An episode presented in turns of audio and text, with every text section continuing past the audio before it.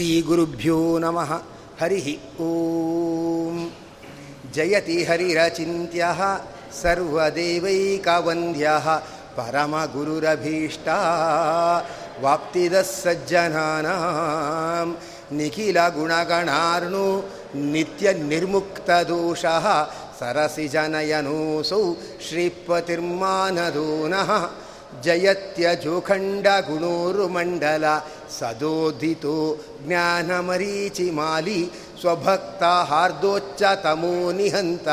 व्यासावतारः हरिरात्मभास्करः। जयत्यजो अक्षीणसुखात्मबिम्बः। स्वैश्वर्यकान्त प्रततः सदोदितः स्वभक्तसन्तापदुरिष्टहन्त रामावतारः हरिरीशचन्द्रमः जयत्यसङ्ख्योरुबलाम्बुपूर ಗುಣೋಚ್ಚರತ್ನಾಕರ ಆತ್ಮವೈಭವ ಸದಾ ಸದಾತ್ಮಗ್ನ ನದೀಭಿರಪ್ಯ ಕೃಷ್ಣಾವತಾರ ಹರಿರೇಕಸಾಗರ. ನಮಸ್ತೆ ಪ್ರಾಣೀಶ ಪ್ರಣತೈಭವಾಯಾವನಿಮಗ. ನಮಸ್ವಾಮಿನ್ ರಾಮಪ್ರಿಯತಮ ಹನುಮನ್ ಗುರುಗುಣ. ನಮಸ್ತುಭ್ಯಂ ಭೀಮ ಪ್ರಬಲತಮ ಕೃಷ್ಣೇಷ್ಟ ಭಗವನ್ ನಮಃ ಶ್ರೀಮನ್ಮಧ್ವ ಪ್ರದಿಶ ಸುದೃಶಂನೋ ಜಯ ಜಯ ಚಿತ್ರೈ ಪದೈಶ್ಚ ಗಂಭೀರೈ ವಾಕ್ಯೈರ್ಮಾನೈರಖಂಡಿತೈ ಗುರುಭಾವಂ ವ್ಯಂಜಯಂತಿ ಭಾತಿಶ್ರೀ ಜಯತೀರ್ಥವಾಕ್ ಅರ್ಥಿ ಕಲ್ಪಿತ ಕಲ್ಪೋಯಂ ಪ್ರತ್ಯರ್ಥಿಗಜಕೇಸರಿ ರಸತೀರ್ಥ ಗುರುರ್ಭೂಯಾತ್ ಅಸ್ಮದಿಷ್ಟಾರ್ಥ ಸಿದ್ಧಯೇ ವೃಂದಾರ ವನಮಂದಾರ ಮಕರಂದ ಸಹೋದರಿ ವಿಶ್ರುತ ವಿಜಯಂ ದದ್ಯಾತ್ ವ್ಯಾಸತೀರ್ಥಾರ್ಯ ಭಾರತೀ. ತಪೋ ವಿದ್ಯಾ ವಿರಕ್ತ್ಯಾದಿ ಸದ್ಗುಣೋಗಾಕರಾನಹಂ ವಾದಿರಾಜಾ ಗುರೂನ್ ವಂದೇ ಹಯಗ್ರೀವ ದಯಾಶ್ರಯಾನ್.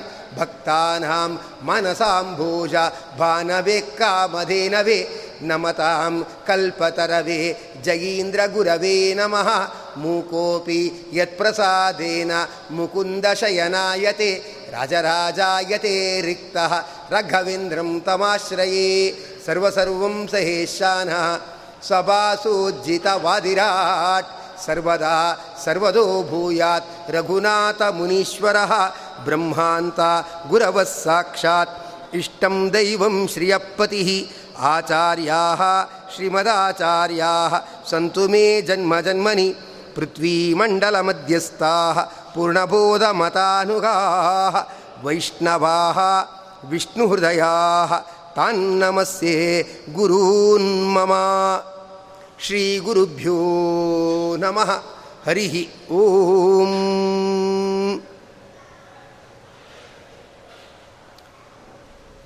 ವಾದಿರಾಜರು ತೀರ್ಥಪ್ರಬಂಧದಲ್ಲಿ ನಾರಾಯಣ ರೂಪಿಯಾಗಿರ್ತಕ್ಕಂಥ ಭಗವಂತ ಏನು ಬದರಿಯಲ್ಲಿ ನೆಲೆಸಿರ್ತಕ್ಕಂಥವನಾಗಿದ್ದಾನೆ, ಅವನ ಪ್ರಾರ್ಥನೆಯನ್ನು ಹೇಗೆ ಮಾಡಬೇಕು ಅಂತ ಜಗತ್ತಿಗೆ ತೋರಿಸಿಕೊಡ್ತಾ ಇದ್ದಾರೆ.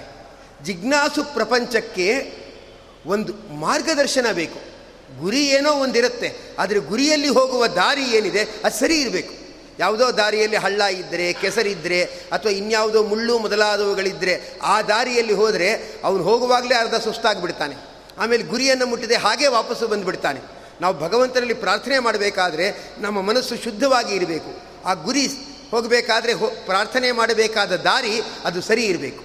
ಅದಕ್ಕೆ ವಾದಿರಾದ ಶ್ರೀಮಚ್ಚರಣರು ನಾವು ಭಗವಂತನಲ್ಲಿ ಹೇಗೆ ಪ್ರಾರ್ಥನೆ ಮಾಡಬೇಕು ಅಂತ ಹೇಳಿ ತೀರ್ಥ ಪ್ರಬಂಧದಲ್ಲಿ ತೋರಿಸಿಕೊಡ್ತಾ ಇರ್ತಕ್ಕಂಥವರಾಗಿದ್ದಾರೆ. ಅದನ್ನು ನಾವು ನೋಡಬೇಕು.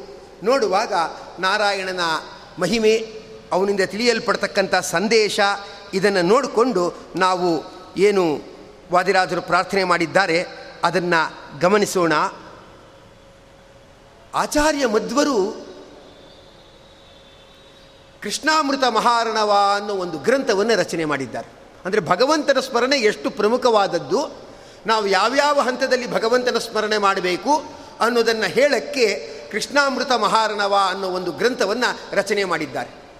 ಅದರಲ್ಲಿ ನಾರಾಯಣನನ್ನು ಸ್ತೋತ್ರ ಮಾಡ್ತಾ ಹೇಳ್ತಾರೆ, ಏನೋ ರೋಗಗಳಿಗೆ ಪೀಡಿತರಾಗಿರ್ತಾರೆ, ದುಃಖಿತರಾಗಿರ್ತಾರೆ, ಜೀವನ ಪರ್ಯಂತ ಹಾಸಿಗೆ ಹಿಡಿದಿರ್ತಕ್ಕಂಥವರಾಗಿರ್ತಾರೆ, ಇನ್ನೇನೋ ಅಂಗವಿಕಲರಾಗಿರ್ತಾರೆ, ಬೆನ್ನು ಮೂಳೆ ಮುರಿದೋಗಿರುತ್ತೆ, ಸೊಂಟ ಮುರಿದೋಗಿರುತ್ತೆ, ಪೂರ ಏನಂತ ಹೇಳಿದ್ರೆ ಇನ್ನೊಬ್ಬರಿಂದ ಭೀತರಾಗಿ ಇರ್ತಾರೆ. ನಾನು ಭಾರ ಆಗ್ತೀನೇನೋ ಈಗಲೇ ಹೀಗಾದರೆ ಇನ್ನು ಹತ್ತು ವರ್ಷಕ್ಕೆ ಇನ್ನೇನು? ಅಲ್ಲ, ನಾನು ಇನ್ನೊಬ್ಬರನ್ನು ಗೋಳಿ ಕೊಳೋ ಹಾಗೆ ಬದುಕ್ತೀನಾ? ಅಂತ ಅವರವ್ರಲ್ಲೇ ಏನೇನೋ ದುಃಖಿತರಾಗಿ ಇರ್ತಕ್ಕಂಥವ್ರಾಗ್ತಾರೆ.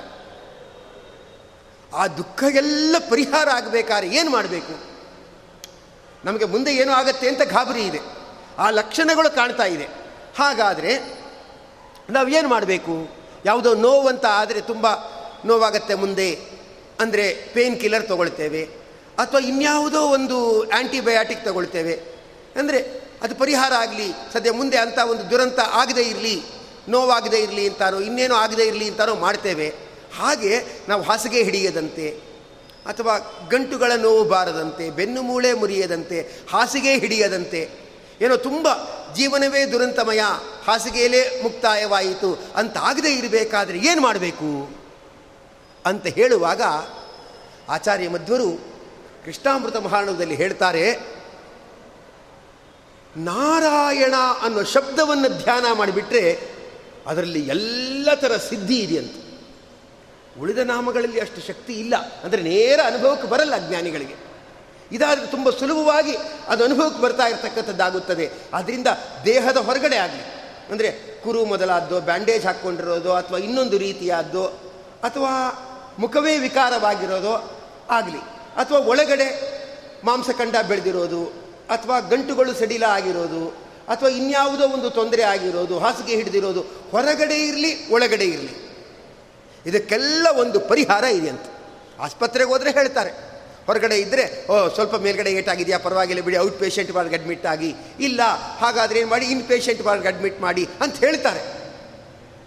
ಮಧ್ವಾಚಾರ್ಯ ಹೇಳ್ತಾರೆ, ಇದು ಎರಡಕ್ಕೂ ಹೊರಗಿನ ವಿಕಾರ ಮತ್ತು ದೇಹದ ಒಳಗಿನ ವಿಕಾರ, ಅದು ಯಾವುದೇ ಆಗಿರಲಿ, ಏನು ಯೋಚನೆ ಮಾಡಬೇಡಿ. ನಾರಾಯಣ ಅನ್ನೋ ಶಬ್ದವನ್ನು ಸಂಕೀರ್ತನೆ ಮಾಡಿಬಿಟ್ರೆ ಒಳಗೆ ಹೊರಗಡೆ ಇರುವ ವಿಕಾರ ಏನಿದೆ, ಆ ವಿಕಾರ ಎಲ್ಲ ಪರಿಹಾರ ಆಗುತ್ತೆ. ಯಾಕೆ ಪರಿಹಾರ ಆಗುತ್ತೆ ಗೊತ್ತಾ? ಉಳಿದ ದೇವತೆಗಳು ನಮ್ಮ ದೇಹದ ಒಳಗೆ ಮತ್ತು ಹೊರಗಡೆ ಇಲ್ಲ. ಅವ್ರಿಗೆ ವ್ಯಾಪ್ತಿ ಇಲ್ಲ. ಈಗ ಅವನೊಬ್ಬ ಇರ್ತಾನೆ. ಅವನಿಗೇನಿದೆ ಅವನಿಗೆ ಯಾವುದೋ ಬಾಸ್ ಇದ್ದಾನೆ. ಅವನಿಗೆ ಎಲ್ಲಿ ವ್ಯಾಪ್ತಿ ಇರುತ್ತೆ? ಕಂಪನಿ ಒಳಗಡೆ ವ್ಯಾಪ್ತಿ ಇರುತ್ತೆ. ಹೊರಗಡೆ ವ್ಯಾಪ್ತಿ ಇರಲ್ಲ. ಮತ್ತು ಹೊರಗಡೆ ಯಾವನೊಬ್ಬ ಇರ್ತಾನೆ, ಅವನಿಗೆ ಒಳಗಡೆ ವ್ಯಾಪ್ತಿ ಇರಲ್ಲ. ಆದರೆ ನಮ್ಮ ಭಗವಂತ ಇದ್ದಾನಲ್ಲ, ಒಂದು ವೇದ ಮಂತ್ರ ಹೇಳ್ತಾ ಇದೆ, ಅಂತರ್ಬಹಿಶ್ಚ ತತ್ಸರ್ವಂ ವ್ಯಾಪ್ಯ ನಾರಾಯಣ ಸ್ಥಿತ ಅಂತ ಹೇಳಿ, ಒಳಗಡೆ ಹೊರಗಡೆ, ಎರಡು ಕಡೆಯೂ ವ್ಯಾಪ್ತನಾಗಿ ನಾರಾಯಣ ಇದ್ದಾನೆ ಅಂತ ವೇದ ಮಂತ್ರ ಹೇಳ್ತಾ ಇದೆ. ಅದಕ್ಕೆ ಏನಾದರೂ ದೇಹದ ಒಳಗಡೆ ವಿಕಾರ ಆಗಿಬಿಟ್ರೆ ಅಥವಾ ದೇಹದ ಹೊರಗಡೆ ಮನಸ್ಸಿನಲ್ಲಿ ಏನಾದರೂ ಕೂಡ ಆಗಿಬಿಟ್ರೂ ಕೂಡ ಏನು ಯೋಚನೆ ಮಾಡಬೇಡಿ. ನಾರಾಯಣ ಅಂತ ಶಬ್ದವನ್ನು ನೂರೆಂಟು ಸಾತಿನೋ, ಸಾವಿರದ ಎಂಟು ಸಾತಿನೋ, ಲಕ್ಷದ ಎಂಟು ಸಾತಿನೋ ಅದನ್ನು ಹೇಳಿಬಿಟ್ರೆ ಆ ದೇಹದಲ್ಲಿ ಆಗಿರುವ ವಿಕಾರ ಮೊದಲಾದವುಗಳು ಏನಿದೆ, ಅದು ಎಲ್ಲವೂ ಕೂಡ ಏನಾಗುತ್ತಂದರೆ ಅದು ಪರಿಹಾರ ಆಗ್ತಾ ಇರತಕ್ಕಂಥದ್ದಾಗುತ್ತದೆ ಅಂತ ಹೇಳಿ ಅಲ್ಲಿ ತಿಳಿಸ್ತಾ ಇರತಕ್ಕಂಥವರಾಗಿದ್ದಾರೆ. ಯಾಕೆಂದರೆ ನಾರ ಅಂದರೆ ದೋಷವಿಲ್ಲದ ಸ್ಥಿತಿ. ಅಯನ ಅಂದರೆ ಆಶ್ರಯ. ಅಂದರೆ ಏನು? ಡಿಫೆಕ್ಟಿವ್ ಪೊಸಿಷನ್ನಿಂದ ಅವನು ನಾರ್ಮಲ್ ಪೊಸಿಷನ್ಗೆ ಬಂದ್ಬಿಡ್ತಾನೆ. ನಾರಾಯಣ, ಅಂದರೆ ನಾರ್ಮಲ್ ವಿತೌಟ್ ಡಿಫೆಕ್ಟ್ಸ್ ಅಂತ ಅದಕ್ಕರ್ಥ ಅದಕ್ಕೆ ನಾರಾಯಣ ಶಬ್ದವನ್ನು ಹೇಳಿಬಿಟ್ರೆ ಅದು ಶ್ರದ್ಧೆ ಇರಬೇಕು, ಭಕ್ತಿ ಇರಬೇಕು. ಆ ಭಕ್ತಿ ಶ್ರದ್ಧೆಗಳಿಂದ ನಾರಾಯಣ ಶಬ್ದವನ್ನು ಹೇಳಿಬಿಟ್ರೆ ದೇಹದ ಒಳಗೆ ಹೊರಗೆ ಇರುವ ಎಲ್ಲ ರೋಗಗಳಿಂದಲೂ ಅವನು ಪರಿಹಾರ ಆಗ್ತಾನೆ. ಗುರುಗಳು ಸ್ತೋತ್ರವನ್ನು ಹೇಳ್ತಾರೆ ಆರ್ತಾ ವಿಷಣ್ಣಾ ಶಿಥಿಲಾಶ್ಚ ಭೀತಾ ಘೋರೇಶು ಚ ವ್ಯಾಧಿಷು ವರ್ತಮಾನ ಸಂಕೀರ್ತ್ಯ ನಾರಾಯಣ ಶಬ್ದ ಮಾತ್ರ ವಿಮುಕ್ತ ದುಃಖಾ ಸುಖಿನೋ ಭವಂತಿ ಅಂತ ಹೇಳಿ ಆ ನಾರಾಯಣ ಶಬ್ದವನ್ನು ಸಂಕೀರ್ತನೆ ಮಾಡಿಬಿಟ್ರೆ ಎಲ್ಲ ದುಃಖಗಳಿಂದ ಪರಿಹಾರ ಆಗತ್ತೆ ಆಗತ್ತೆ ಅಂತ ಹೇಳ್ತಾರೆ. ನಮ್ಗನ್ಸತ್ತೆ. ಹಾಗಾದ್ರೆ ನಾರಾಯಣ ನಾರಾಯಣ ಅಂತ ಒದರಿದ್ರೆ ಸಾಕು ಅಂತ ನಮ್ಮ ಮನಸ್ಸಿಗನ್ಸತ್ತೆ. ಮಧ್ವಾಚಾರ್ಯ ಹೇಳ್ತಿದ್ದಾರೆ. ವೇದವ್ಯಾಸರ ಶ್ಲೋಕವನ್ನು ಉದಾಹರಣೆ ಮಾಡಿ, ಸಂಕೀರ್ತ್ಯ. ಭಕ್ತಿಪೂರ್ವಕವಾಗಿ ಕೀರ್ತನೆ ಮಾಡಬೇಕು. ಯಾವುದೋ ರೋಗ ಬಂದಾಗ ದೇವರ, ಡಾಕ್ಟರ್ ಕಾಲಿಗೆ ಬಿದ್ದುಬಿಡ್ತಾನೆ ನೋಡಿ. ನೀವೇ ಪರಿಹಾರ ಮಾಡಬೇಕು ಅಂತ. ಆ ಥರ ಸಂಕೀರ್ತ್ಯ. ಚೆನ್ನಾಗಿ ಭಕ್ತಿಯಿಂದ ಕೀರ್ತನೆ ಮಾಡಿಬಿಟ್ರೆ ಅವನಿಗೆ ಏನು ಅಂಗವಿಕಲತೆ ಆಗಿರುತ್ತೆ ದೇಹದಲ್ಲಿ. ಅಥವಾ ಹಾಸಿಗೆ ಹಿಡಿಯುವ ದುಸ್ಥಿತಿ ಬಂದಿರುತ್ತೆ, ಅದರಿಂದ ಪರಿಹಾರ ಆಗಿಬಿಡುತ್ತೆ. ಅಲ್ಲ, ಅಜಾಮಿಳ ಸಾಯೋ ಸ್ಥಿತಿಲಿದ್ದ ಮಾಡಬಾರ್ದ ಕೆಟ್ಟ ಕೆಲಸ ಎಲ್ಲ ಮಾಡಿಬಿಟ್ಟ, ಒಂದ್ರ ಮೇಲೊಂದು ಒಂದ್ರ ಮೇಲೊಂದು ಕೆಟ್ಟ ಕೆಲಸ ಮಾಡಬೇಕಾಯಿತು, ಆ ಜಾಲದಿಂದ ಹೊರಗಡೆ ಬರೋಕ್ಕಾಗಲಿಲ್ಲ, ಸರಿ ಆಯಿತು. ಆಮೇಲೆ ಯಾವುದೋ ವೇಶ್ಯಾಸ್ತ್ರೀಯ ಸಂಪರ್ಕ ಮಾಡ್ದ, ಹತ್ತು ಮಕ್ಕಳನ್ನು ಪಡೆದ. ಹಾಸಿಗೆ ಹಿಡಿದಾಗ ಏನೋ ಅವನಿಗೆ ಒಂದು ಎದೆ ನೋವು ಬಂದಾಗ ಆಯ್ತಂತೆ ತುಂಬ ಎದೆ ನೋವು ಬಂದಾಗ ಆಯ್ತಂತೆ ಹೇಳ್ತಾರೆ, ಏನಂದರೆ ಕಾರ್ಡಿಯಾಕ್ ಅರೆಸ್ಟ್ ಆದರೆ ಚೆಸ್ಟ್ ಪೇಯ್ನ್ ಬರಲ್ವಂತೆ. ಸುಮ್ಮನೆ ಉಸಿರು ಕಟ್ತಾನೆ, ವಿಲೆ ವಿಲೆ ಒದ್ದಾಡ್ತಾನೆ, ಸಾಯ್ತಾನೆ ಅಷ್ಟೇ. ಹಾರ್ಟ್ ಅಟ್ಯಾಕ್ ಆದರೆ ಚೆಸ್ಟ್ ಪೇಯ್ನ್ ಬರುತ್ತಂತೆ. ತುಂಬ ತೀವ್ರವಾದ ಎದೆ ನೋವು ಬರುತ್ತಂತೆ. ಯಾರೋ ಒಬ್ಬರು ಹೇಳ್ತಾ ಇದ್ರು, ಆಚಾರ್ಯ, ನಾನು ದೊಡ್ಡ ತಪ್ಪು ಮಾಡಿಬಿಟ್ಟೆ, ನನ್ನ ಕ್ಷಮಿಸಿ ಅಂತ ಹೇಳ್ತಾ ಇದ್ರು. ನಾನು, ಏನು ಏನು ಏನು ತಪ್ಪು ಮಾಡಿದ್ದೀರಾ? ಅಂದೆ. ಇಲ್ಲ, ದೊಡ್ಡ ತಪ್ಪು ಮಾಡಿಬಿಟ್ಟೆ, ಆ ತಪ್ಪಿಗೇನು ಪರಿಹಾರ ಇಲ್ಲ, ಏನು ಮಾಡೋದು, ಮುಂದಿನ ಜನ್ಮದಲ್ಲಿ ಅನುಭವಿಸ್ಬೇಕಾಗತ್ತೋ ಏನೋ ತುಂಬ ಇದಾಗಿಬಿಟ್ಟಿದೆ. ತಿಳುವಳಿಕೆ ಇಲ್ಲದೆ ನಾನು ತಪ್ಪು ಮಾಡಿಬಿಟ್ಟೆ. ಸ್ವಲ್ಪ ಉದಾಸೀನದೆ ತಪ್ಪು ಮಾಡಿಬಿಟ್ಟೆ. ನನ್ನ ಕ್ಷಮಿಸಿ ಅಂತ ನೀವು ದೇವರಲ್ಲಿ ಪ್ರಾರ್ಥನೆ ಮಾಡಿ ಇಂದು ನಾನು ಏನು ಮಾಡಿದ್ದೀರ ತಪ್ಪು ಹೇಳಿ ಹಿಂದೆ ನಮ್ಮ ತಾಯಿಯವರು ಪ್ರಾಣ ಹೋಗುವಾಗ ತುಂಬ ಎದೆ ನೋವು ಅಂದರು. ಆ ಸದಾ ಇದ್ದೇ ಇರತ್ತಮ್ಮ, ಅದು ಗ್ಯಾಸ್ಟ್ರಿಕ್ಕು. ಏನು ಯೋಚನೆ ಮಾಡ್ಕೋಬೇಡ ನೀನು, ಸ್ವಲ್ಪ ಹಾಗೆ ಸುಧಾರಿಸ್ಕೋ ಅಂತ ಅಂದ್ಬಿಟ್ಟೆ. ಅವ್ರು ಆಮೇಲೆ ಹೊಟ್ಟೋಗ್ಬಿಟ್ರು ನನಗೇ ಆ ಥರ ಚೆಸ್ಟ್ ಪೇನ್ ಬಂದಾಗ ಗೊತ್ತಾಯಿತು, ಆ ಎದೆ ನೋವು ಅಂದರೆ ಎಷ್ಟು ಭಯಂಕರ ಅಂತ. ನಾನು ನಮ್ಮ ತಾಯಿನಾಗ ಚೆನ್ನಾಗಿ ನೋಡ್ಕೊಳ್ಳಿಲ್ವೋ ಏನೋ, ಆ ಮನೋರೋಗ ನನ್ನ ತುಂಬ ಚುಚ್ತಾ ಇದೆ ಅಂತ ನಾನು ಹೇಳಿದೆ, ನೀವು ತಿಳಿಯದೆ ಮಾಡಿದರೆ ಆ ಭಗವಂತನಲ್ಲಿ ಕ್ಷಮಾಪಣೆ ಕೇಳ್ಕೊಳ್ಳಿ, ಭಗವಂತ ಕ್ಷಮಿಸ್ತಾನೆ ಅಂತ ಹೇಳಿದೆ. ಆಮೇಲೆ ಅವ್ರಿಗೊಂದು ಸ್ವಲ್ಪ ಧೈರ್ಯ ಬಂದ ಹಾಗೆ ಆಯಿತು. ಅಂದರೆ ಅವನಿಗೆ ತುಂಬ ಎದೆ ನೋವು ಬಂದಾಗ ಆಯಿತು. ಏನು ಮಾಡಬೇಕು ಗೊತ್ತಾಗಿಲ್ಲ. ತುಂಬ ಪ್ರಾಣ ಹೋಗುವಷ್ಟು ಎದೆ ನೋವು ಬರ್ತಾ ಇದೆ. ಕರಿಬೇಕು. ಹತ್ತು ಜನ ಮಕ್ಕಳಲ್ಲಿ ಹುಟ್ಟಿದ್ದಾರೆ, ಕರಿಬೇಕು. ಮಕ್ಕಳನ್ನ ಕರೆದ್ರೆ ಎಲ್ಲಿ ಬರ್ತಾರೆ? ರೀ ಅಂತ ಅವ್ರು ಹೆಂಡತಿ ಕರೆದ್ರೆ ಬರ್ತಾರೆ. ತಂದೆ ಕರೆದ್ರೆ ಈ ವಯಸ್ಸಾದವ್ರುಗಳು ಇದ್ದಿದ್ದೆ, ಸದಾ ಕರೀತಾ ಇರ್ತಾರೆ, ಯಾರು ಬರ್ತಾರೆ? ಆಮೇಲೆ ನೋಡೋಣ ಬಿಡು ಅಂತ ಬಿಟ್ಟು ಬಿಡ್ತಾರೆ ಅದಕ್ಕೆ ಅವನಂದ, ಮೊದಲನೇ ಮಕ್ಕಳೆಲ್ಲ ಬರಲ್ಲ, ಆದರೆ ಹತ್ತನೇ ಮಗ ಇದಾನಲ್ಲ, ಅವನಿಗಿನ್ನೂ ಸಣ್ಣ ವಯಸ್ಸು. ಅದು ಹತ್ತನೇ ಮಗ ಅಂದರೆ ಇನ್ನು ಸಣ್ಣ ವಯಸ್ಸು. ಎಸ್ ಎಲ್ ಸಿ ಓದ್ತಾ ಇದ್ದಾಗೋ, ಆರನೇ ಕ್ಲಾಸ್ ಓದ್ತಾ ಇದ್ದಾಗ ಇರುತ್ತೆ. ಒಬ್ಬ ವ್ಯಕ್ತಿಗೆ ಹತ್ತನೇ ಮಗ ಅಂದ್ಬಿಟ್ರೆ ಇವನು ಐವತ್ತು, ಅರವತ್ತನೇ ವಯಸ್ಸಿನಲ್ಲಿ ಅವನು ಇನ್ನು ಎಂಟನೇ ಕ್ಲಾಸೋ ಏನೋ ಓದ್ತಾ ಇರ್ತಕ್ಕಂಥ ಅವನಾಗುತ್ತಾನೆ. ಅವನನ್ನು ಕರೆಯೋಣ. ಯಾಕಂದ್ರೆ ಅವನು ಕರೆದ್ರೆ ಬರ್ತಾನೆ. ಮೊಮ್ಮಗ ಇದ್ದಾಗಿರ್ತಾನೆ, ಅವನು ಕರೆದ್ರೆ ಬರ್ತಾನೆ. ಉಳಿದ ಮಕ್ಕಳು ಕರೆದ್ರೆ ಬರಲ್ಲ ಅಂದ್ಬಿಟ್ಟು ಅವನಿಗೆ ನಾರಾಯಣ ಅಂತ ಹೆಸರಿಟ್ಟಿದ್ದಂತೆ ಅಲ್ಲ, ಮಾಡಬಾರ್ದು, ಕೆಟ್ಟ ಕೆಲಸ ಎಲ್ಲ ಮಾಡಿದ್ದಾನೆ. ಆದರೆ ಮಗನಿಗೆ ನಾರಾಯಣ ಅಂತ ಹೆಸರಿಡಬೇಕು ಅನ್ನೋ ಜ್ಞಾನ ಇದೆಯಲ್ಲ.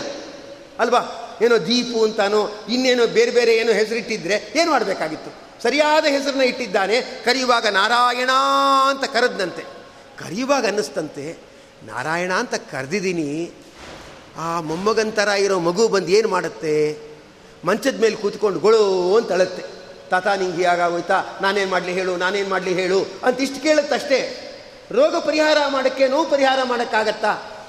ಈ ನಾರಾಯಣಂಗಿಂತ ಆ ನಾರಾಯಣ ಬಂದರೆ ಚೆನ್ನ ಅಂತ ಅಂದ್ಕೊಂಡಂತೆ ಅದು ಮನಸ್ಸಲ್ಲಿ ಅಂದ್ಕೊಂಡಿದ್ದಷ್ಟೇ ಈ ನಾರಾಯಣಗಿಂತ ಆ ನಾರಾಯಣ ಬಂದರೆ ಚೆನ್ನ, ಅವನೇ ಲಕ್ಷ್ಮೀಪತಿಯಾದ ನಾರಾಯಣ, ಅವನೇ ಪರಿಹಾರ ಮಾಡಬಲ್ಲ ಅಂತ ಭಕ್ತಿಯಿಂದ ಅಂದ್ಕೊಂಡಂತೆ ಅಂದ್ಕೊಂಡಿದ್ದಕ್ಕೆ ಏನಾಯಿತು ಅಂತಂದರೆ, ಆಗ ಯಮದೂತರು, ವಿಷ್ಣುದೂತರು ಬರ್ತಕ್ಕಂಥವ್ರಾಗುತ್ತಾರೆ ಆಗ ಯಮದೂತರು ಹೇಳ್ತಾರೆ, ಮಾಡಬಾರ್ದು ಪಾಪ ಕೆಲಸ ಎಲ್ಲ ಮಾಡಿದಾನೆ ಇವನು, ಇವನ ಹೇಗೆ ಬಿಟ್ಬಿಡೋದು ಅಂತ. ವಿಷ್ಣುದೂತರು ಹೇಳ್ತಾರೆ, ಅವನೊಂದ್ಸತಿ ನಾರಾಯಣ ಅಂದಿದ್ದಾನೆ ಬಿಟ್ಬಿಡಿ. ಅಂತಾರೆ. ಅದಕ್ಕೆ ಯಮದೂತ ಅಂತಾರೆ ಮಾಡಿರೋದು ಒಂದ ಎರಡ? ನೂರಾರು ಪಾಪ ಕೆಲಸ ಮಾಡಿದ್ದಾನೆ ಒಂದ್ಸತಿ ನಾರಾಯಣ ಅಂದ್ರೆ ಬಿಟ್ಬಿಡ್ಬೇಕಾ? ಅಂತ ವಿಷ್ಣು, ಯಮದೂತರು ವಾದ ಮಾಡ್ತಾರೆ. ವಿಷ್ಣುದೂತರು ಹೇಳ್ತಾರೆ, ನೂರು ಕಾಗೆ ಕೂತಿರ್ಲಿ, ನೂರು ಕಾಗೆ ಕೂತಿರಲಿ, ಒಂದು ಕಲ್ಲು ಹೊಡೆದು ಬಿಟ್ರೆ ಹಾರೋಗುತ್ತೆ. ನೂರು ಕಾಗೆಗಳಿಗೆ ನೂರು ಕಲ್ಲು ಎಸಿಬೇಕು ಅಂತಿಲ್ಲ. ಒಂದೇ ಒಂದು ಕಲ್ಲು ಎಸ್ಬಿಟ್ರು ಸಾಕು, ನೂರು ಕಾಗೆಗಳು ಹಾರೋಗುತ್ತೆ. ಅವನು ಭಕ್ತಿಯಿಂದ ಒಂದ್ಸತಿ ನಾರಾಯಣ ಅಂದರೆ ಸಾಕು. ಅವನು ಪಾಪ ಎಲ್ಲ ಪರಿಹಾರ ಆಗುತ್ತೆ. ಅಂದಾಗ ಯಮದೂತರಿಗೆ ಮಾತಾಡ್ಲಿಕ್ಕಾಗಿಲ್ವಂತೆ. ಯಮದೂತರು ಸರಿ ಇನ್ನು, ನಾವಿಲ್ಲಿಂದ ಹೊಟ್ಟೋಗೋಣ ಅಂತ ಹೊಟ್ಟೋದ್ರಂತೆ ಆಮೇಲೆ ಅವನು ನಾರಾಯಣ ಶಬ್ದವನ್ನು ಸಂಕೀರ್ತನೆ ಮಾಡ್ತಾ, ಸದ್ಗತಿಯನ್ನು ಹೊಂದದ ಅಂತಾರೆ. ಸಾಯುವಾಗ ನಾರಾಯಣ ಅಂತ ಬರಬೇಕು. ಬರಲ್ಲ, ನಾರಾಯಣ ಹೃದಯಾಲಯ ಅಂತ ಬಂದ್ಬಿಡುತ್ತೆ. ಆ ಥರ ಬರಬಾರ್ದು. ನಾರಾಯಣ ಅಂತ ಭಗವಂತನದ್ದೇ ಸ್ಮರಣೆ ಬರಬೇಕು. ಬಂದರೆ ಅವ್ರು ಎಂಥ ಒಂದು, ನೋಡಿ, ಹಾಸಿಗೆ ಹಿಡಿಯುವ ವೇದನೆಯಲ್ಲಿದ್ದ ಉದ್ಧಾರ ಆಗಿಬಿಟ್ಟ ಅಜಾಮಿಳ ಶುಕ್ರಾಚಾರ್ಯರು ಮೊದಲಾದವರು ಒಂದು ಕಣ್ಣನ್ನೇ ಕಳ್ಕೊಂಡ್ಬಿಟ್ಟಿದ್ರು. ಕಣ್ಣನ್ನೇ ಕಳ್ಕೊಂಡ್ಬಿಟ್ಟು, ಆ, ಒಂದು ಕ್ಷೇತ್ರದಲ್ಲಿ ತಪಸ್ಸು ಮಾಡ್ತಾ ಇರತಕ್ಕಂಥವರಾಗಿದ್ದಾರೆ. ಭಗವಂತ ಪ್ರಸನ್ನನಾಗ್ತಾನೆ. ಏನು ಶುಕ್ರಾಚಾರ್ಯ ಏನು ನಿಮ್ಗೆ ಬೇಕು ಅಂದಾಗ, ಸ್ವಾಮಿ, ಏನು ಗೊತ್ತಿಲ್ಲದೆ ಇದ್ದವನ ಕೇಳ್ತಿಯಲ್ಲ, ನನ್ನ ಒಂದು ಕಣ್ಣು ಹೊರಟೋಗಿದೆ, ನೀನು ಅನುಗ್ರಹ ಮಾಡು ಅಂತ ಹೇಳ್ತಾರೆ. ಭಗವಂತ ನಕ್ಕಿಬಿಟ್ಟು ಸುಮ್ಮನೆ ಏನು ಮಾಡ್ತಾನಂದರೆ, ಆ, ಒಂದು ಶಂಖವನ್ನು ತೆಗೆದುಕೊಂಡು ಸುಮ್ಮನೆ ಕಣ್ಣಿಗೆ ಸ್ಪರ್ಶ ಮಾಡ್ತಾನೆ. ಸ್ಪರ್ಶ ಮಾಡಿದ್ದಕ್ಕೆ ಹೊಟ್ಟೋಗಿದ್ದ ಕಣ್ಣು ಪುನಃ ವಾಪಸ್ ಬಂದಿದೆ. ನಾರಾಯಣನ ಮಹಿಮೆ. ಯಾರೊಬ್ಬರಿದ್ದರು ಅವ್ರಿಗೆ ವಯಸ್ಸಾಗ್ತಾ ವಯಸ್ಸಾಗ್ತಾ ಆಪ್ಟಿಕಲ್ ನರ್ವ್ಸ್ ಅಂತ ಇರುತ್ತೆ, ಕಣ್ಣಿನ ಒಳಗಡೆ ನರ್ವಿರುತ್ತೆ ಆ ನರ್ವ್ ವೀಕ್ ಆಗಿಬಿಟ್ಟು ಈ ಕಣ್ಣಿನ ಸೈಟ್ ಹೊಟ್ಟೋಗ್ಬಿಟ್ಟಿದೆ ಅವರು ತುಂಬ ದೊಡ್ಡ ದೊಡ್ಡ ಐ ಕೇರ್ ಕ್ಲಿನಿಕ್ ಎಲ್ಲ ತೋರಿಸಿದ್ರು. ನಾವು ಆಪ್ರೇಷನ್ ಟ್ರೈ ಮಾಡ್ತೀವಿ. ಟ್ರೈ ಮಾಡೋದ್ರಲ್ಲಿ ಏನು ನಷ್ಟ ಇದೆ ನಿಮಗೆ? ಬೆನಿಫಿಟ್ ಸಿಕ್ಕರೆ ಕಣ್ಣು ಬರುತ್ತಲ್ವಾ? ಅಂತ ಹೇಳಿದ್ರು. ಒಂದು ಅರವತ್ತು ಸಾವಿರ, ಎಪ್ಪತ್ತು ಸಾವಿರ ಇಸ್ಕೊಂಡ್ರು. ಪ್ರಯೋಜನ ಇಲ್ಲ ಅಂತ ಕೈ ಬಿಟ್ಬಿಟ್ರು. ಇವ್ರಿಗೆ ಎಪ್ಪತ್ತು ಸಾವಿರ ಹೊಟ್ಟೋಯ್ತು ಏನೂ ಆಗಲಿಲ್ಲ. ಐದು ವರ್ಷ ಹಿಂದೆ ನಡೆದ ಘಟನೆ ಇದು. ಈ ನರ್ಸ್ ಇಲ್ಲ, ಆಪ್ಟಿಕಲ್ ನರ್ಸ್ ಇಲ್ಲ ವೀಕ್ ಆಗಿದೆ, ಕಣ್ಣು ಬರಲ್ಲ ಅಂದ್ಬಿಟ್ರು. ಆಮೇಲೆ ಸ್ವಲ್ಪ ಸ್ಟ್ರೋಕ್ ಹೊಡೀತು. ಸ್ಟ್ರೋಕ್ ಹೊಡೆದ ಮೇಲೆ ನರದ ದೌರ್ಬಲ್ಯ ಅಂತ ಗೊತ್ತಾಯಿತು. ಯಾರೋ ಆಯುರ್ವೇದ ಡಾಕ್ಟ್ರು ಬಂದ್ಬಿಟ್ಟು ನರಗಳಿಗೆ ಔಷಧಿ ಕೊಟ್ಟರು ಆ ನರಗಳಿಗೆ ಔಷಧಿ ಕೊಟ್ಟಿದ್ದಕ್ಕೆ ಹೋಗಿದ್ದು ಕಣ್ಣು ಬಂದ್ಬಿಟ್ಟಿದೆ. ಅಲ್ಲ, ಕಣ್ಣು ಹೊಟ್ಟೋಗ್ಬಿಟ್ಟಿದೆ ಡಾಕ್ಟ್ರು, ನರ್ಸ್ ವೀಕ್ ಆಗಿದೆ, ಆಗಲ್ಲ ವರ್ಕ್ ಆಗಲ್ಲ ಅಂತ ಹೇಳ್ಬಿಟ್ಟಿದ್ದಾರೆ. ಐದು ವರ್ಷದಿಂದ ವರ್ಕ್ ಆಗಲ್ಲ ಅಂತ ಹೇಳಿದ ಈಗ ವರ್ಕ್ ಆಗ್ತಾ ಇದೆ. ಅವ್ರ ಮನೆಯವ್ರು ಬಂದು ಹೇಳ್ತಾರೆ, ಇಲ್ಲ ರೀ, ಯಾವುದೋ ರೋಗಕ್ಕೆ ಔಷಧಿ ಕೊಡ್ಸಕ್ಕೆ ಹೋದರೆ ಇನ್ನೊಂದು ರೋಗ ಪರಿಹಾರ ಆಗೋಯ್ತಲ್ರಿ? ಏನ್ರಿ ಇದು ಮ್ಯಾಜಿಕ್ಕು ಅವ್ರಿಗೆ ಕಣ್ಣು ಕಾಣಿಸ್ತಾ ಇದೆ ರೀ. ನಾನು ಹಿಂಗೆ ಹಿಂಗೆ ಮುಷ್ಟಿ ಇಟ್ಕೊಂಡ್ಬಿಟ್ಟು ಎಷ್ಟು ಬೆರಳಿದೆ ಅಂತ ಕೇಳಿದೆ ನಮ್ಮ ಯಜಮಾನ್ರನ್ನ. ಅವರು, ನೀನು ಬೆರಳು ತೋರಿಸ್ತಾ ಇಲ್ಲ, ಕೈಯಲ್ಲಿ ಮುಷ್ಟಿ ಕಟ್ಕೊಂಡಿದ್ಯಾ, ನಂಗೆ ಕಾಣಿಸ್ತಾ ಇದೆ ಅಂದ್ಬಿಟ್ಟು ರೀ. ಅಂದರೆ ಈ ಥರನೂ ಆಗತ್ತೆನ್ರಿ? ಹೋಗಿದ್ದು ಕಣ್ಣು ಬರುತ್ತೇನ್ರಿ? ಅಂದರು. ನಾರಾಯಣನ ಸ್ಮರಣೆ ಮಾಡಿಬಿಟ್ರೆ ಹೋಗಿದ್ದ ಕಣ್ಣು ಬರುತ್ತೆ. ಆ ಕಪಿ ಮೊದಲಾದವುಗಳಿಗೆ ಏನಂದರೆ ಆ ರಾಮಾಯಣದ ಯುದ್ಧದಲ್ಲಿ ಭಾಗವಹಿಸಿದ್ದಾಗ ಕೈಕಾಲು ಮೂಳೆಗಳೆಲ್ಲ ಮುರಿದೋಗಿತ್ತು.